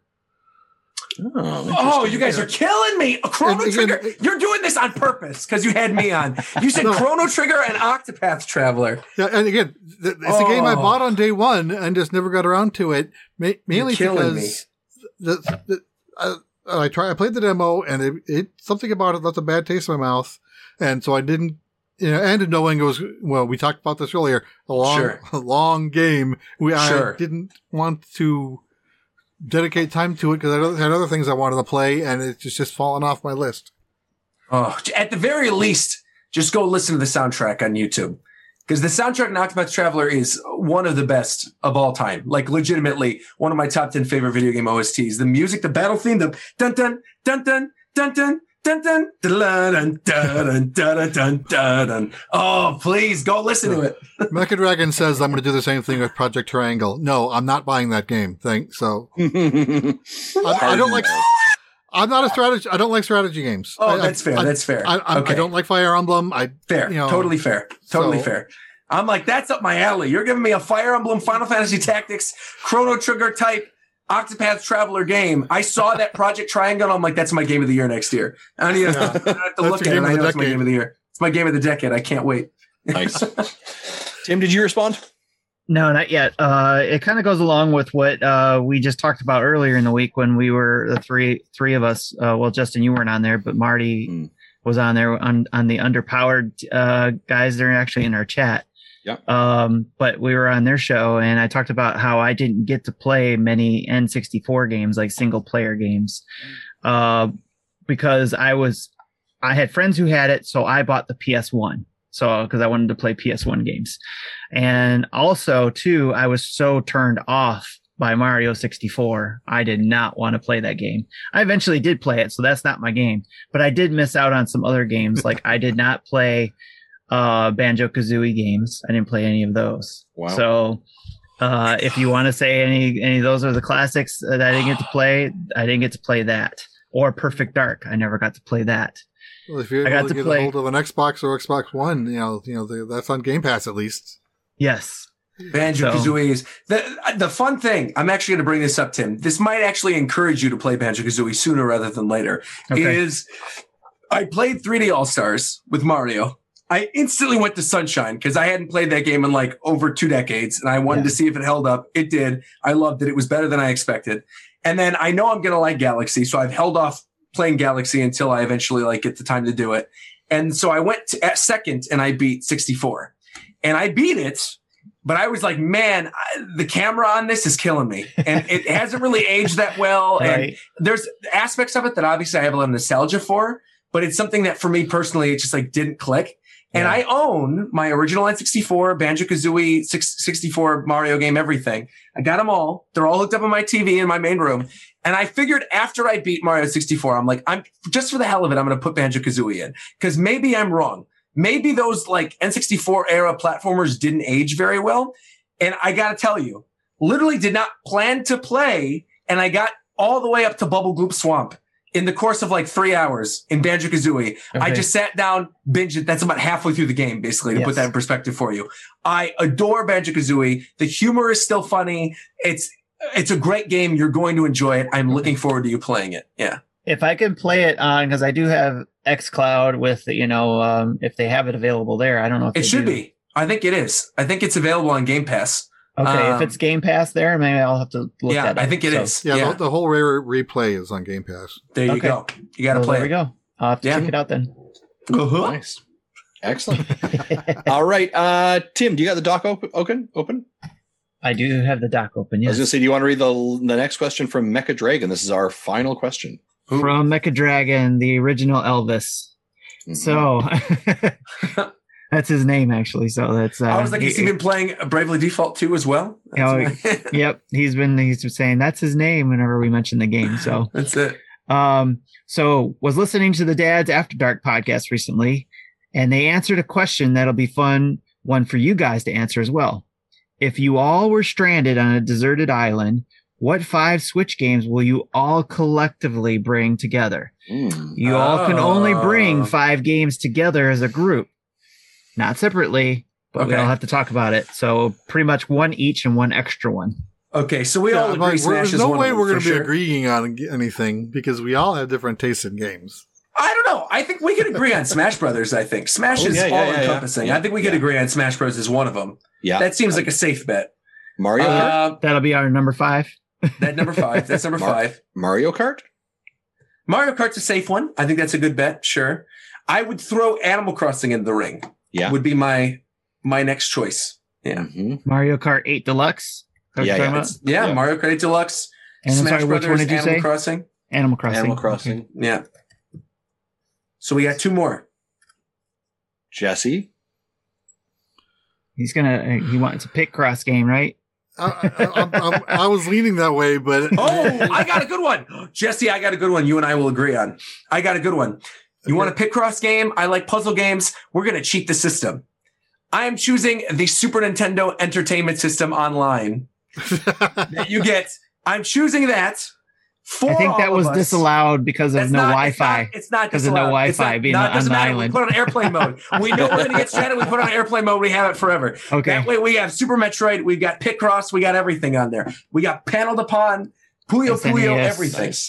That's a good one. Uh, That's a good Switch. one. Yeah. Uh, if I were going to pick a game, I was probably lean towards like Dragon Dragon Quest Eleven it's a good choice Even too. Though it, it, you know, it's a one player game. It's not something we'd be able to share, but it's, it, it's a time consuming game. So yes. now let's assume I have, I have another theory here, guys. Let's assume that Marty is stranded with us here as well. All right. okay. I think we might need to give him Mega Man because if we have to hear him whine about how he doesn't have Mega Man, it's Mega Man Two bonkers. Super Nintendo Online, right? Doesn't that have a Mega Man it's game? Mega Man, that's the, no. that's that's not Super Nintendo the Nintendo one. Oh, you're Nintendo. right. You're right. You're right. You're right. You're right. He likes his Mega Man too. I just, I just don't mm-hmm. want to hear him whine the entire time. you know what other great game would be Overcooked. Overcooked would be a good one. It'd be a good one. Overcooked's a lot of fun. Yeah. And then, well, I guess you can have the Mega Man collection. Mm. Oh, actually, okay. Then if we're doing that, I would say choose Mega Man Legacy Collection one because that includes that includes Mega Man two and Mega Man three, both of which That's are some of the best Mega Man games. Yeah. Marty would be happy. We'd yeah. have multiple titles in there. Yeah, I think yeah. we have. I think we. So we. So we're looking. I'm looking at this list here right now. You've got, got six seven. games on seven games. I think you have to lose. I think you lose Mario Kart eight. Fine, deluxe. Cool. Buy I think you take that off. So we have Super Smash Brothers. Animal Crossing, SNES yep. Online, yep, Dragon Quest Eleven, yeah, Overcooked, and the Mario Legacy. We're still one hot. We're one too high. Maybe I, I don't really want to. I, I think I'm with Jesse on this. I don't think we get rid of Dragon Quest. I think we need like a good long RPG. Yep. I would I would vote Overcooked probably of the yeah, six that are there. So. I would vote Overcooked, but that's a good choice. Yeah. Yeah. I, yeah. yeah. All right. There you go. Boom. So our final list is Smash Ultimate, Animal Crossing, SNES, NSO, uh, DQ11. I don't care. DQ11 and Mega Man yeah. Legacy Collection 1. That's great. That is a solid group of titles. Man. I, I did end up 100%ing uh, Mario Super Picross on that. That game and, is so fun, by the way, too. G-, G Akers makes a great comment. He's like, "Y'all forgot Breath of the Wild." Breath of the Wild. Well, I, no, no, I, I. I said this on Tuesday. It uh, you know when, when we get when we you know guested with Underpowered is you know, we, we talked about our top five Zelda games, and I put Breath of the Wild at number two, not one, because while yes, it was an amazing game, I don't think that's a game I ever want to play again. That's I'm I was literally just going to say that Jesse because I think to me the magic of Breath of the Wild is that first time you're playing it and discovering everything. I think once you've beaten it after that, it, that experience is like unrivaled for me in terms I'm, of Zelda I'm still, games. I'm still playing it. I haven't still? beat it yet. Wow. he never finished it. Because to me, I like, fine wine. It's a really fine wine. I love, I love, love, love Breath of the Wild. I really do. But I'm right there with you. I think that first experience, mm-hmm. get everything the first time, will will be unmatched forever. I think it, unless until Breath of the Wild two comes out. I think it's the kind of thing where it was the magic of discovering it for the first time, the story for the first time, the music for the first time, yeah. first time you run into a guardian, first time you try the physics stuff. Um, yeah, I, I, don't necessarily think I would choose that. First, first time you five. try to deflect a guardian with a pot and fail. Right, right, yeah. and fail because exactly. you're not going to be successful killed. the first time. That's true. And I tell you right now, if Metroid Prime Trilogy was out at all, I would have been, oh, I would have been yelling for right. that to be on the You're island. right. Yeah, I'd be there with you. yeah. but that's our list. Think, yeah, those those are some great questions. Solid, yeah. And uh, before we head out or anything like that, I do want to mention that for our community, we are doing a retro rewind live open discussion tomorrow night, uh, 8:30 Central. Um, it's through Retro Logic. So if you if you listen to them, that's another one of our family podcasts. They do a lot of the retro talk and stuff over there. Uh, they've been playing the Sonic game. Sonic 2, I think it was. Nice, nice. So uh, for with the community, and so it's it's an open discussion. People can RSVP if you haven't already. So go to the Retro Logic side or in our Retro Rewind channel and Discord and hit up Dan there and be able to chit chat with him about what you what you've been playing in the Retro Rewind stuff. Nice. Excellent. Sonic 2 is a great one too. And the, the Sega Ages version that's on Switch is fantastic because it has built in the Sonic 2 and Knuckles and all. It's just great. It's great. I played that over the summer when I was quarantining in Vegas with Reagan's family. We were there for Mm, like three right. months when it was really bad in LA.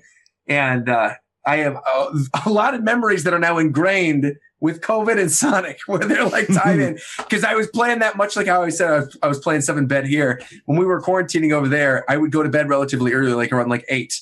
And I would pull out the Switch in bed and I would literally just play Sonic 1 and Sonic 2 on Sega Ages on the Switch and bum rush through that. I did those two games and I 100%ed uh, Star Wars Episode 1 Racer that summer Oh, as wow. well Oh, nice. on, on Switch because they recently like put that on Switch and uh, I got through the entire thing. First That's cool. place everywhere, unlocked every guy. I mean, was- That's the I'm game I blamed. I blamed uh, that game for breaking my OG Joy Cons because it didn't.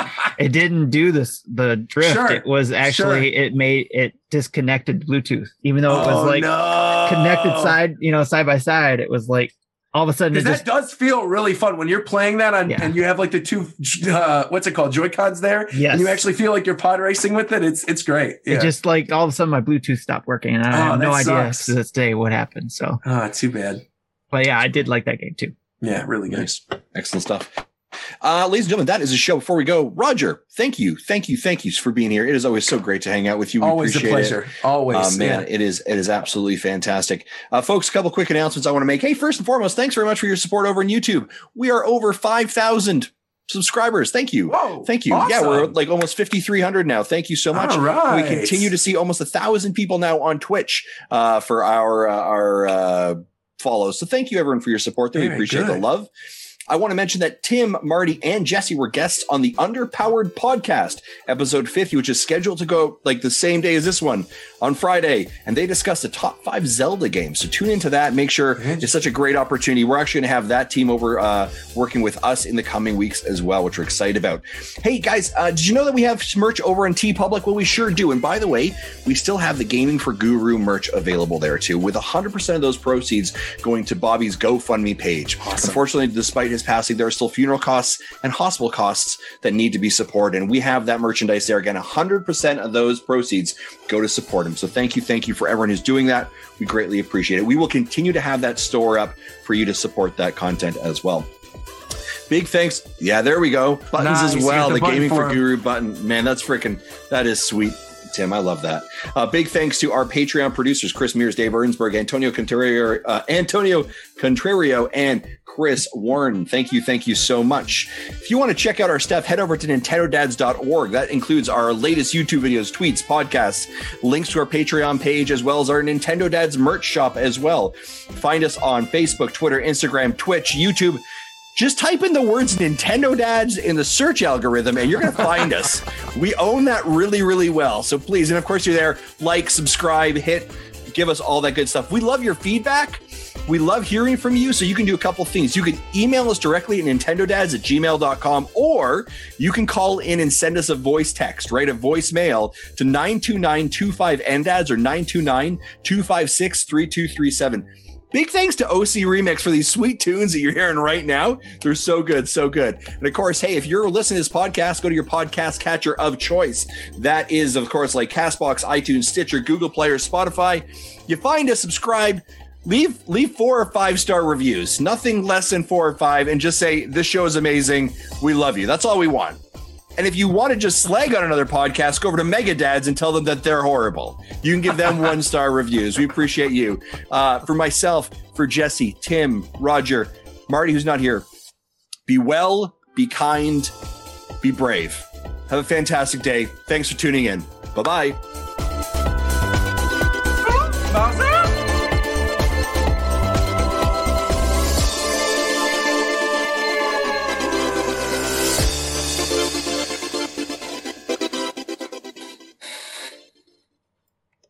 Thank you for listening to Nintendo Dads. I don't know what animal this is or what Pokemon this is,